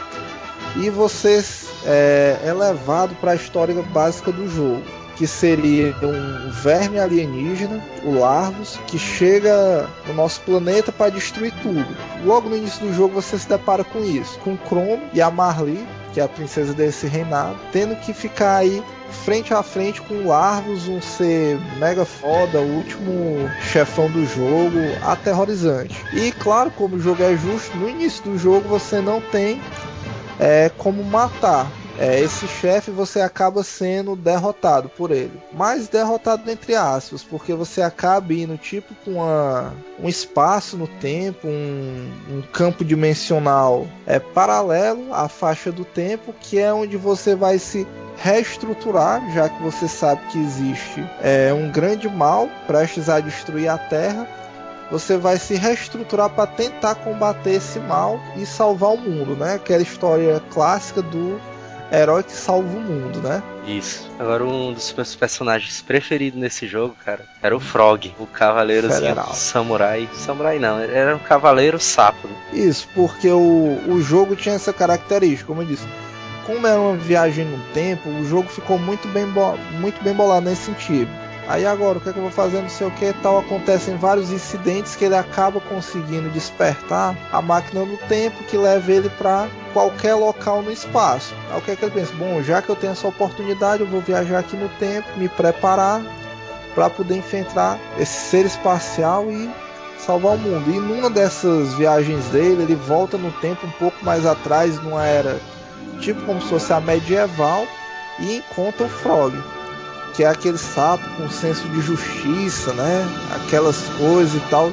Tem uma músicazinha altamente cativante, uma das melhores do jogo para mim, totalmente inspiradora. Num outro momento o Crono volta bem pro passado e consegue colocar na equipe uma menina das cavernas. Ele também viaja bastante pro futuro e consegue achar um robô. Isso, diga-se de passagem, um futuro já pós-apocalíptico, né? É, só, só, um parêntese, eu tô falando a história bem por cima, porque a história do Crono é muito complexa, é muito bem ajustada. Eu não quero dar spoiler, até porque eu acho que o Crono em si rende um cast inteiro. É. A engine do jogo é fabulosa porque acrescentou na temática de jogos uma coisa até então é, nunca vista, que era a combinação de técnicas né, em campos de batalha. Eu me lembro que tinha uma técnica do Chrono com Frog, né? Que eles faziam X com a espada. Isso, cara, era, era, era impressionante. Tipo, o Chrono tinha uma técnica que era o Slash. Ele dava um cortezão no cara. Aí o Frog também tinha. Se você tivesse com eles dois em cena, um vinha pelo um lado, outro vinha pelo outro, eles faziam uma cruz e um corte violento. E isso que eu achei fabuloso no jogo, porque os caras aproveitaram, ah, já que cada um tem um golpe e eles lutam em grupo, por que não um combinar o golpe com o outro? ficou fenomenal. Você tinha uma no, um novo desafio aí no jogo, que era pegar mais membros para sua equipe, aumentar o seu grupo de personagens, aumentar o seu grupo de técnicas, técnicas mais variadas, não só de dupla como de trio. Eu me lembro que tinha uma técnica lá que o robô pegava o crono pelos pés e começava a girar. Uhum, é. Aí vinha Aí vinha a Marlene, cantava a espada do Crono com fogo e virava uma técnica mega absurda. Isso vale lembrar que isso era coisa de Super Nintendo, cara. Já pensou tu jogar Super Nintendo e ver uma coisa absurda dessa, mano? É o, é o grau de importância que esse jogo tem para a história dos 16 bits. Eu acho que os gráficos do Chrono, Chrono Trigger eles são os melhores gráficos do Super Nintendo que já foram criados. Sim, sim, sem dúvida. O Chrono Trigger é um jogo que foi feito para ser perfeito. É por isso que ele está entre os meus jogos mais altos, porque sem dúvida nenhuma é das obras-primas do Super Nintendo, com pouquíssimos pontos fracos, se é que se é que existe pontos fracos identificáveis nesse jogo, porque se você se você pegar, acompanhar o jogo, é, você não nota. É um jogo com uma trilha sonora muito bem produzida, gráficos da melhor qualidade, o jogo é muitíssimo bem feito. É, fora o replay do jogo, né? Porque você joga e rejoga o jogo várias e várias vezes sem se cansar. Isso, até porque tem imagem final, né? São quantos finais mesmo? Três. É, hoje em dia, quando eu jogo jogos entendendo a história, lendo, acompanhando bem, é, o jogo não tem um poder de replay tão grande como tinha antigamente. Apesar de você jogar sem entender bem a história, só acompanhando a história visual, o jogo você terminava e já dava vontade de jogar de novo. Que era o caso do Chrono Trigger. Tem muitas histórias paralelas. Essa questão de viagem no tempo gera finais que você nem imagina. E gera aquela coisa de ah, como é uma história de viagens no tempo, alguém pode morrer, nem todos os personagens podem chegar ao final do jogo. É, com qual equipe eu vou chegar no final do jogo? Será que alguém vai ter que se sacrificar para um objetivo maior? E gera tudo isso. É, é um jogo sem, sem dever nada a jogos grandes hoje de PlayStation 3 e Xbox. A minha medalha de prata vai para um jogo que também, assim como o Zelda, ele, marcou muito. Esse jogo tem uma história sensacional, o jogo, os gráficos dele. Vou falar aqui sobre ele por cima. Aliás, Uhum. a história dele dá pra você entender normal, mas o jogo ele tem um ar muito misterioso. E esse jogo é o Super Metroid.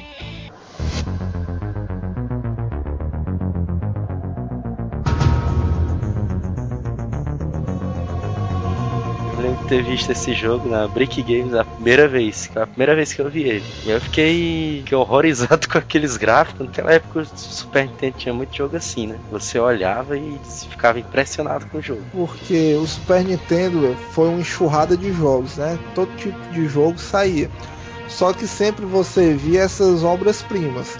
A maioria desses jogos de frente de franquia da Nintendo na época eram espetaculares. É, o Super Metroid, ele é conhecido também como Metroid 3. Foi lançado em 1994. Esse jogo ele foi desenvolvido pela Nintendo, Nintendo RD&1. Já viu? Nunca ouvi falar dela. Essa é uma divisão da Nintendo que cria, criou vários jogos. É a Nintendo Research and Development One. Ma- Mas é o que? É uma divisão tipo os caras indianos que eles precisam de milhares de pessoas para fazer o trabalho e terceirizaram. Essa é uma outra divisão lá dentro da Nintendo. Que ela que Deve ser tipo dos caras fodões, né? E tal. E Não, mas são os caras da siglazinha do mal da Nintendo e ninguém mexe com eles e tal. deve ser tipo uma sociedade secreta dentro da Nintendo. Puxa, é Eles- mesmo, né? Se cumprimentam só fazendo aquele gestozinho do Will Smith e o Jazz. Eles devem assinar com três pontos nessas paradas. E esse jogo é um jogo estilo plataforma. Estilo. Esse jogo era estilo de plataforma, né? Com ação e aventura. E mistura um pouco de RPG também. A história do jogo ele é baseada no na Samus Aran, que é a principal do jogo, que é aquela robozinha lá, que na verdade, como Não, não, pe- peraí, peraí. A Samus é uma robô. É. Ela é uma robô, não é uma mulher. é uma mulher. Ah não, é, é uma mulher com a, com a armadura lá. A armadura. Ah, mano, Ah. eu gelei agora, eu já. Eu já ia fechar o poste e estudar, porque se a Samus fosse um robô, é, eu tava por fora de um fato violento desse. que ela lembra a robô. Aí No começo eu pensei que era um cara, mano. no final você descobre que é uma mulher e você fica horrorizado.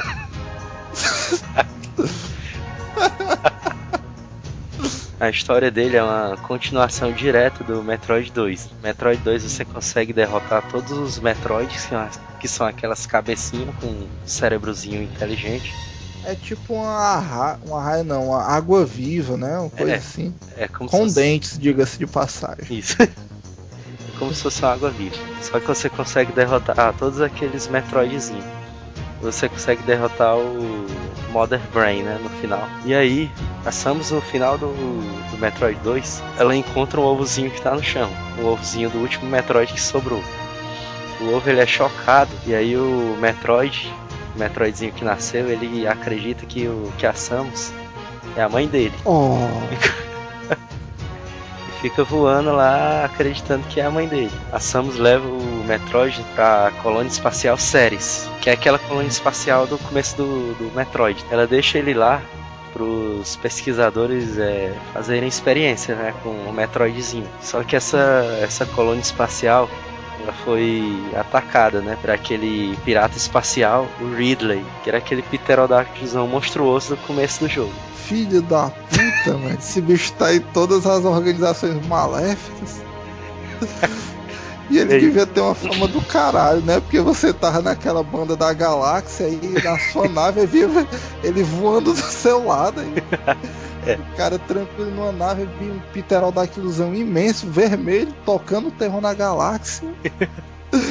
Puta que pariu. Porque esse jogo ele não adianta você tentar derrotar ele no começo, né? Que você não vai conseguir. Porque também é o Hitler, mano. O cara que.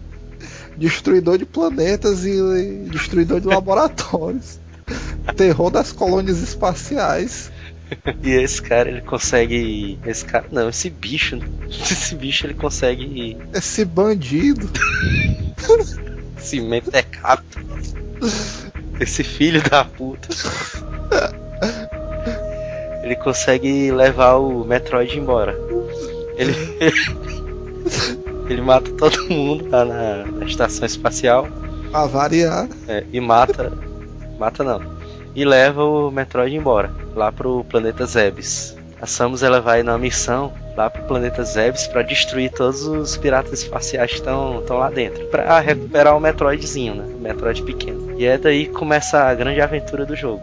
Você começava entrando no planeta Zebes, né? Com a sua nave sua nave ficava no cenário lá da cratéria. À medida que você ia avançando, você ia completando o mapa dele. E diga-se de passagem que tinha bem aquela cara de exploração, porque o mapa que ia se criando, à medida que você não sabia de nada, né? Era um cenário totalmente é, enigmático, né? Eu me lembro que gerava aquela tensãozinha, um cenário meio escuro. Uhum. Você abria uma, uma determinada passagem, se de, deparava com um local uma, tipo uma caverna, né? Aquilo era bem com ambiente de exploração mesmo. O jogo te deixava num ambiente que você ficava sozinho. Você era você contra o planeta inteiro. Isso. E tinha um ambiente muito em, muita exploração mesmo, bem enigmático.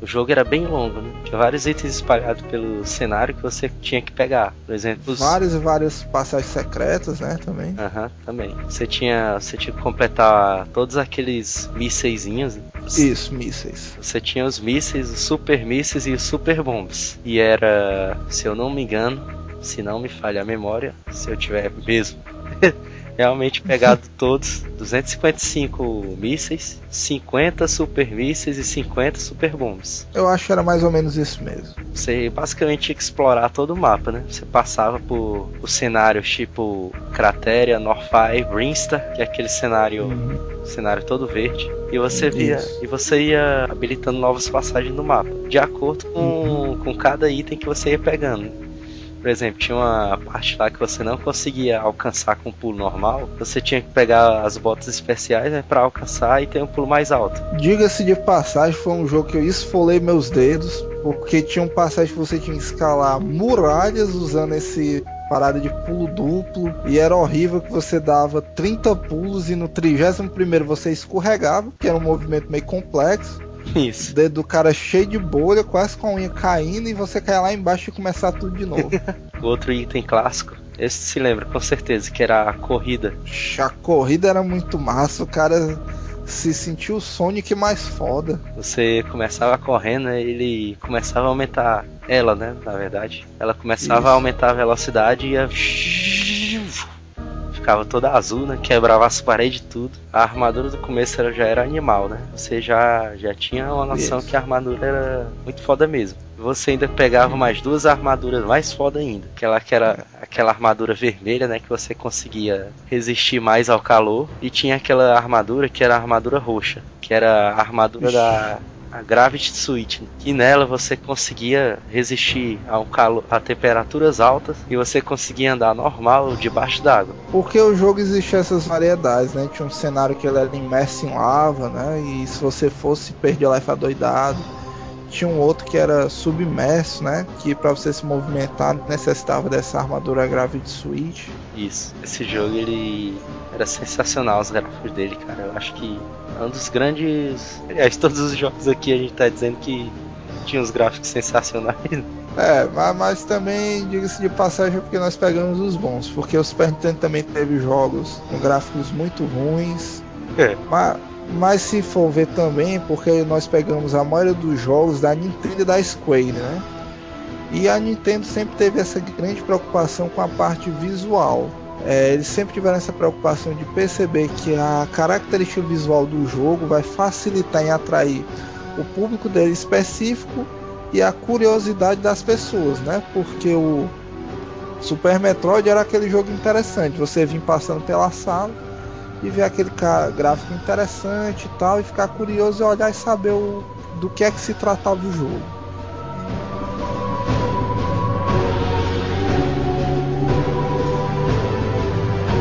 Primeiro lugar. O top dos tops, o medalha de ouro, o mais marcante na vida do pessoal. O campeão dos campeões. É, o campeão dos campeões, o rock balboa dos jogos, a, a expectativa total. É, do meu ranking aqui, da minha modesta lista, o meu primeiro lugar é um jogo que foi produzido em 1994. É, se você for parar até pra pensar, 1994 é uma porrada de jogo bom, né? Eu acho que uns 3 ou 4 que a gente falou aqui foi dessa. Opa! E esse. Peraí. o meu primeiro também é de 1994. Olha aí, é. Se você acredita no jogo do bicho, né? Tem uma boa deixa aí. Sei lá. Aí, bom, a gente falou de muitas empresas desenvolvedoras de jogos e tal. E esse meu jogo é, vai aparecer o nome de duas aí que a gente falou muito, porque ele foi desenvolvido pela Capcom e publicado pela Squaresoft. Uhum. Ou seja, ele surgiu aí da colaboração de duas mega empresas é, que ainda hoje são empresas muito grandes e que naquela época trabalharam juntos.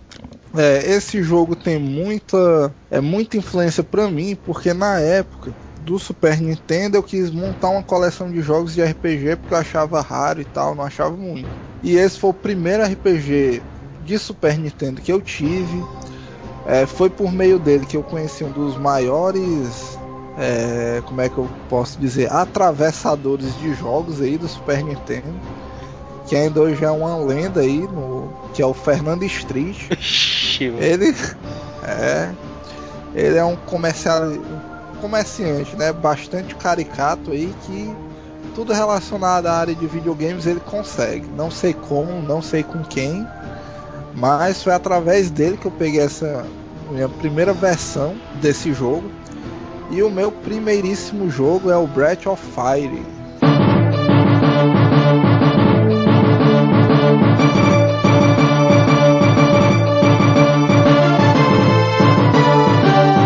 Nessa época é, já existiu Breath of Fire 3 do PlayStation. Eu já havia jogado Breath of Fire 3, mas como eu não tinha um Breath of Fire 3, não tinha um PlayStation para jogar o Breath of Fire 3, e eu vi o Breath of Fire 1, eu fiquei louco, porque para quem jogou Breath of Fire 3 é um mega jogo de RPG excelente, é gráficos e tudo. E na época do Super Nintendo não sabia de nada, eu só vi o cartucho, vi o nome Breath of Fire e me doidei e tal, e consegui comprar. O jogo, cara, é muito interessante. Ele tem aquele gráfico, vamos dizer, como de Super Nintendo. Super Nintendo é foda, né? É. Ele tem aquele gráfico dos primeiros Final Fantasy, vamos dizer assim. Final Aham. Fantasy 2, Final Fantasy 3, aquele gráficozinho pixelizado, mas que é, que é agradável. E a história dá início à saga que gerarei vários episódios no futuro do Ryu, que é um pequeno garoto na sua vila que, como toda boa história de RPG, é massacrada por uma organização mega foda de bruxos malignos e ele tem a sua vida toda destruída, os moradores da sua vida transformados em estátuas e mediante essa situação ele parte para a vingança. E nessa vingança dele ele começa a explorar o mundo no qual ele está vivendo, vive diversos desafios, passa por uma formação de equipe muito bem estruturada e muito clássica, personagens que, que seriam futuramente ícones da família Breath of Fire, você vê nesse primeiro jogo, como o próprio Ryu, que aparece em todas as versões, a Nina, que é uma espécie de princesa fada, que também você vai ver em todas as versões, que é aquele personagem mágico da história. E ele é aquele tipo de RPGzão clássico, vamos dizer, você tem todos os elementos. Você tem um personagem principal, que é o aventureiro com sua espada. Você vai ter a Nina, que é uma maga. Você vai ter o lobo lá, que é um arqueiro. Você vai ter o ladrão. Você vai ter um, o fortão. To- todos esses personagens de um RPG real você encontra nesse jogo. Agora eu não sei se tu se lembra do cartucho. Eu não sei se tu. se o teu cartucho, a caixa dele, era, Ah. era essa capazinha. Mas o Ryu, o Ryu no. O Ryu dentro do jogo, ele era tipo uma criança, né? Tipo um. Sim, sim, sim. Mas a capa do jogo Deve, ter, deve, É. deve ser a capa. A minha era essa. Deve ser a capa americana dele. O cara parecia o Conan. É, e ge- gerava essa diferença, essa disparidade, porque no gráfico do jogo você vê uma coisa mais adolescente e tal. E na capa do jogo também existia isso, porque se você pegar na capa do jogo aparece o peixe, que é um dos personagens do jogo ao lado dele, nessa visão mais caricata e tal, só que o desenho que colocaram pro Ryu realmente o cara era o Conan com cabelo azul, mano. Não, não tinha como não. A galera ali extrapolou.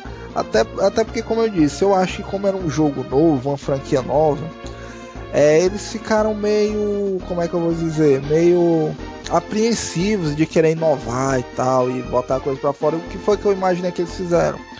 Fizeram um jogo com todas aquelas características de RPG, aquela batalhazinha de turno que você andava pelo mapa e do nada vai o seu inimigo com a barrazinha de preencher para você usar o ataque, habilidade, magias e tal. Só que além de toda essa criatividade do jogo, eles incluíram é, um, um pequeno adendo, que é o seguinte: na maioria dos jogos até então, você só andava pelo mapa, jogos estilo Final Fantasy, né, que era o grande nome de RPGs na época, e pegava batalha, falava com as pessoas e a interatividade ficava por aí. O Breath of Fire introduziu uma questão de que cada personagem tinha uma habilidade no mapa.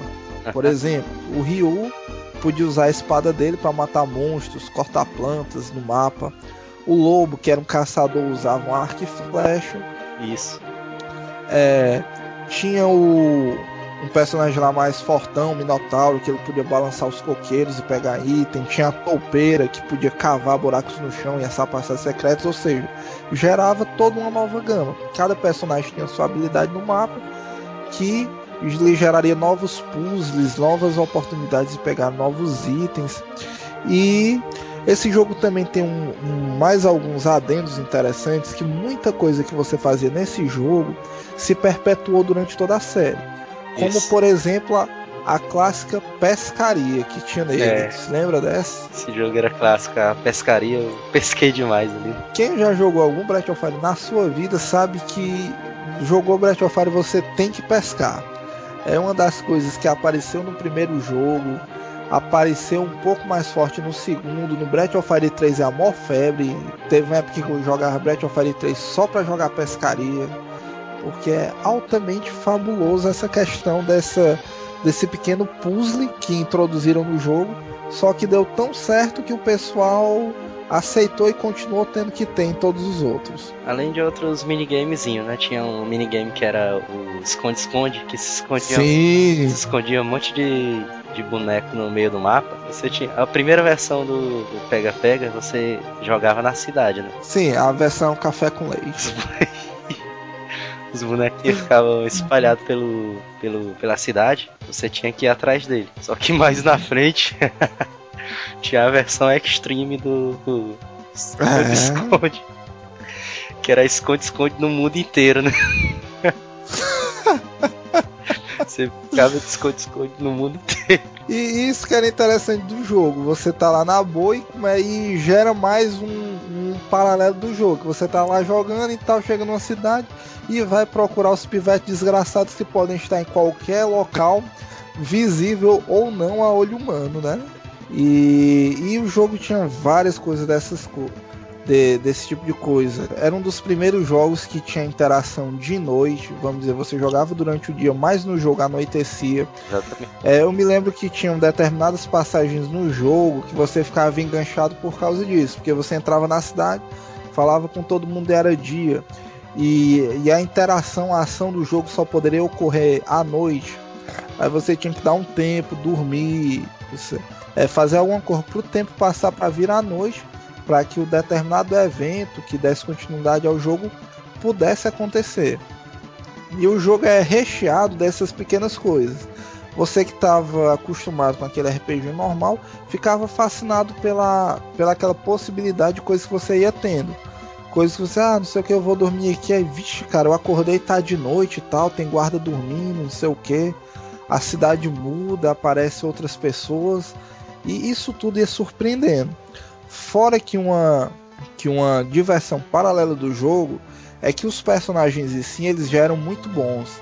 Tinha aquela questão dos personagens terem suas habilidades, magias, só que o jogo introduziu aí para quem é fã de Dragon Ball vai gostar também dessa história, a questão de você fusionar personagens. Isso, isso era muito legal, cara. Esse, era a habilidade do ladrão, que era o Fusion. Aí você podia fusionar ele com os outros personagens do jogo. Muito massa, cara. Isso. Exatamente, que aí vamos dizer dos personagens que você tinha, você tinha a oportunidade de sair fusionando os caras, é, juntando uma pessoa com a outra e que gerava um personagem totalmente diferente, com habilidades mais fodas, é, poderes muito mais interessantes e que criava mais uma, um adendo no jogo, mais uma que, aquela questão de você querer descobrir, pegar mais personagens, ver como é que ele vai ficar combinado. E também a grande jogada do jogo, até um dos motivos que dá nome ao jogo, é que o personagem principal, o Ryu, não poderia ser até outro nome,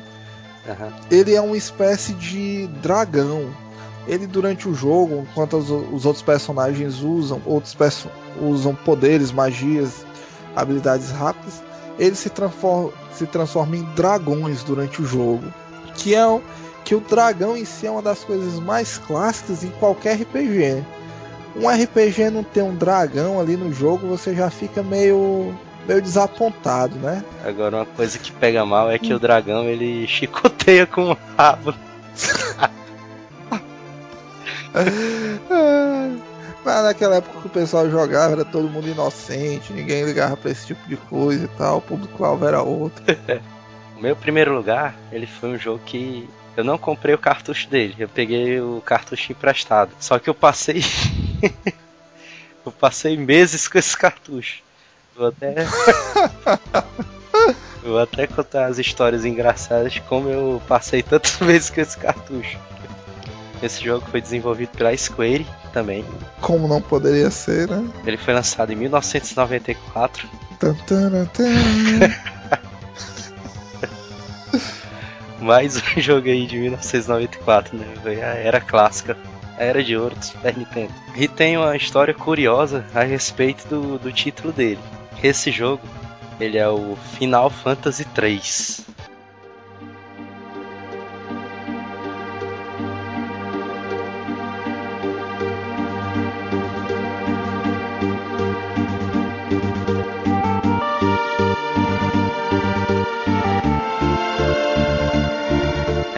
Memorável, cara, esse jogo. Fez parte da minha vida. Ele não só me marcou, mas ele fez parte da minha vida, cara, esse jogo. Caramba. Porque. O. é- Tá chorando, ou não? não, não. Ainda não. Eu estou. Ele era um jogo de RPG, daqueles RPGs clássicos da, da Square. Né? Era um jogo de, de batalha de turno que tinha a história mais sensacional de todos os tempos, cara. Mais uma vez aqui, como tu disse aí no, na tua pauta aí do Chrono Trigger, Uhum. esse jogo eu, eu me baseei pela história só pelos acontecimentos, pelo visual dele.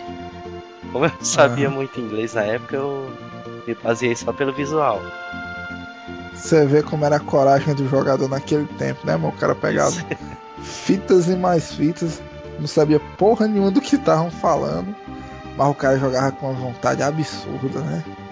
Isso, e os gráficos desse jogo eram sensacionais, cara. Eu lembro que quando eu vi os gráficos do jogo, eu fiquei impressionado com o jogo, cara. O jogo tinha gráfico pixelado, o jogo, os personagens dele eram aqueles personagens clássicos, né? O personagem que você só Uhum. via, você só via os olhos dele, mas você conseguia, você conseguia sentir a expressão do personagem através Caralho. de poucos pixels, cara. Você via, por exemplo, o personagem principal, que era aquela mulher do cabelo verde, né? A Terra, e você percebia quando ela tava triste, quando ela tava alegre, quando ela tava é, assustada. Em pixels, diga-se de passagem. Assim, poucos pixels, cara. E diferente, muitos jogos 3D que você vê hoje de RPGs atuais, você não tem esse, essa emoção que, que o jogo consegue passar. Sim, sim. Isso é verdade. A história desse jogo é muito complexa, muito longa. Eu não vou não vou me estender na história dele, até porque a gente estourou o tempo aqui do cast também.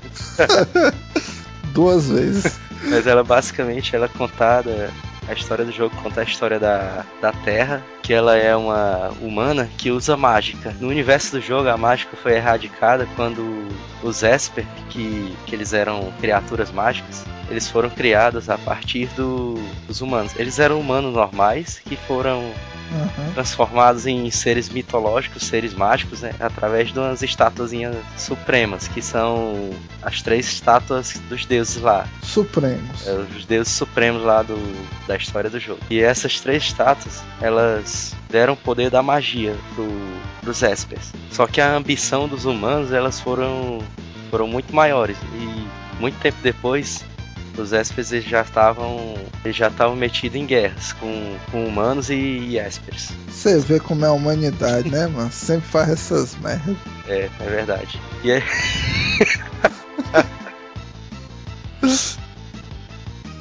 e aí o. Me perdi agora na história do jogo.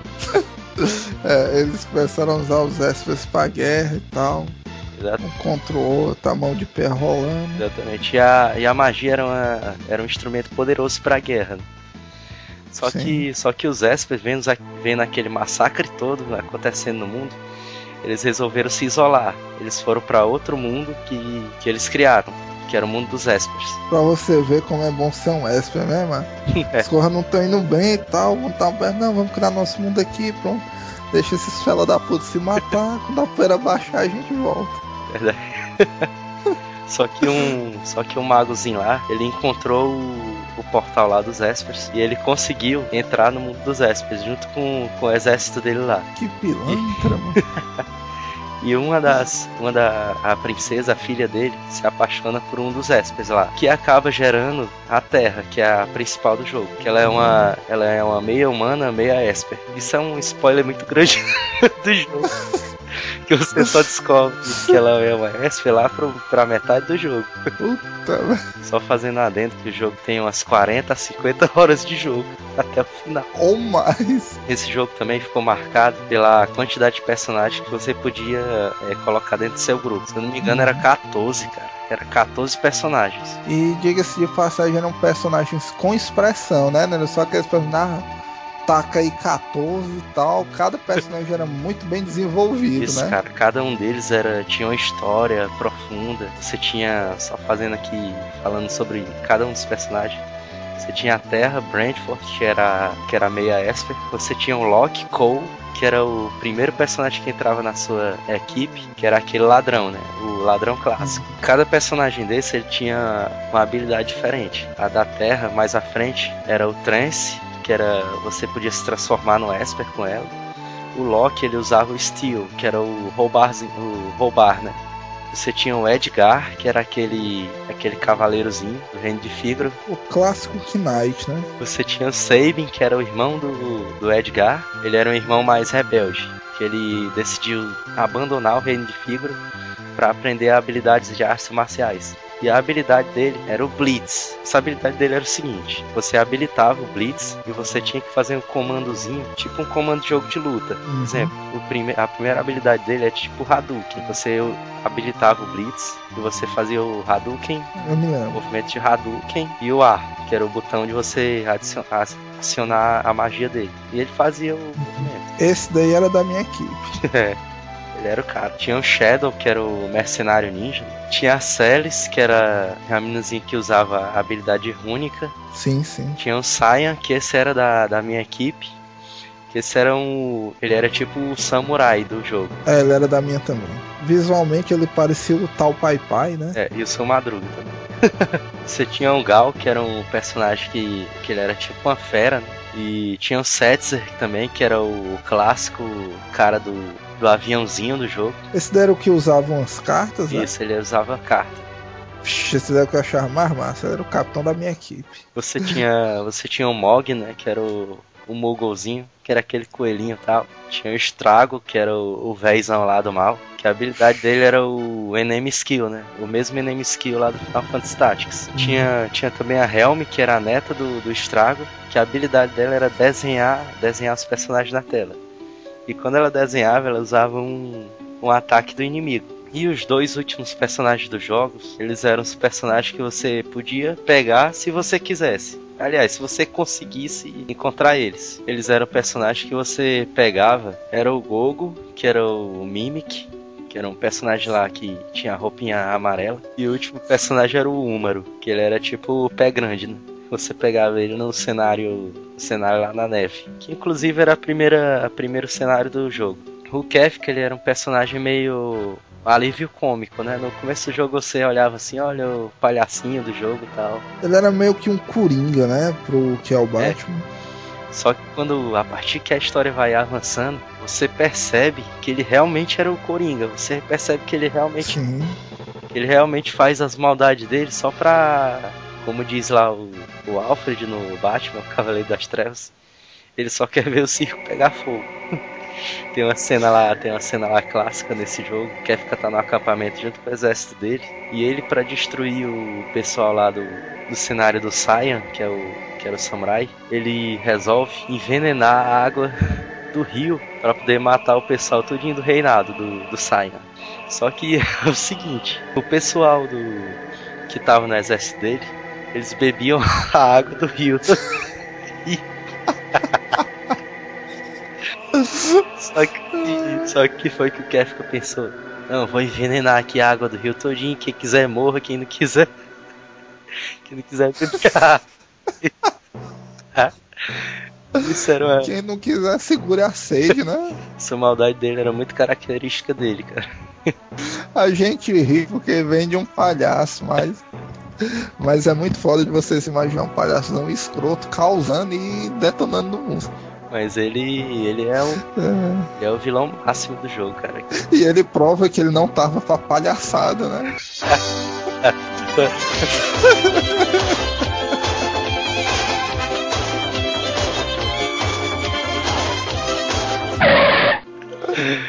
Piada trapalhões.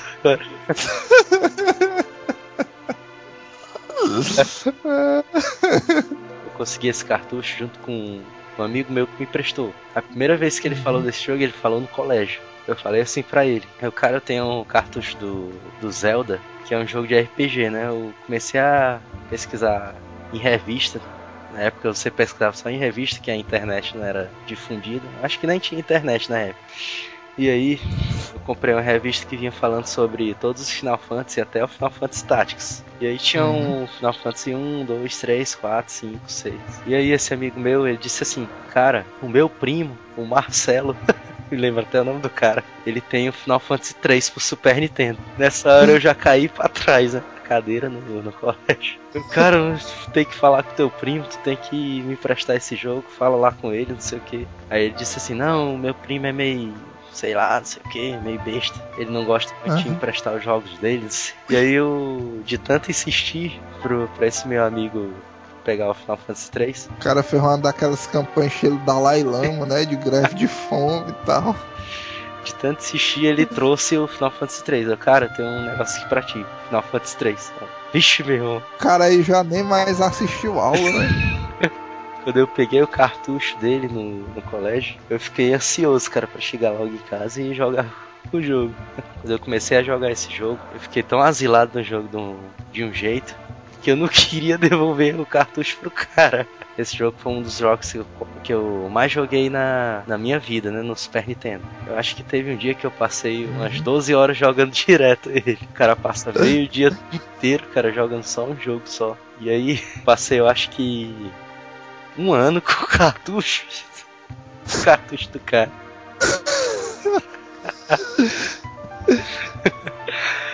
No dia que eu fui devolver o cartucho pro cara, ele tinha vindo aqui em casa e tinha, o pessoal tinha acabado de colocar cerâmica na casa. né? E aí eu queria, Aham. eu queria ficar ma- mais um pouco com o cartucho, jogar mais, né? Que eu achava que o jogo ainda tava incompleto, não sei o que. Já devia ter feito 100% no jogo, mas eu não queria dar mais uma jogadinha. E aí, esse meu amigo ele veio aqui em casa e pediu o cartucho. Cadê o cartucho lá, não sei o que. E aí eu disse assim pra ele, cara, não dá pra pegar o cartucho não. Ele, por que? Não sei o que. E aí eu disse assim, cara, é porque acabaram de colocar cerâmica aqui em casa e eu não quero pisar no chão, porque ah, porque o cartucho tá guardado lá no guarda-roupa no final do quarto. Puta que pariu.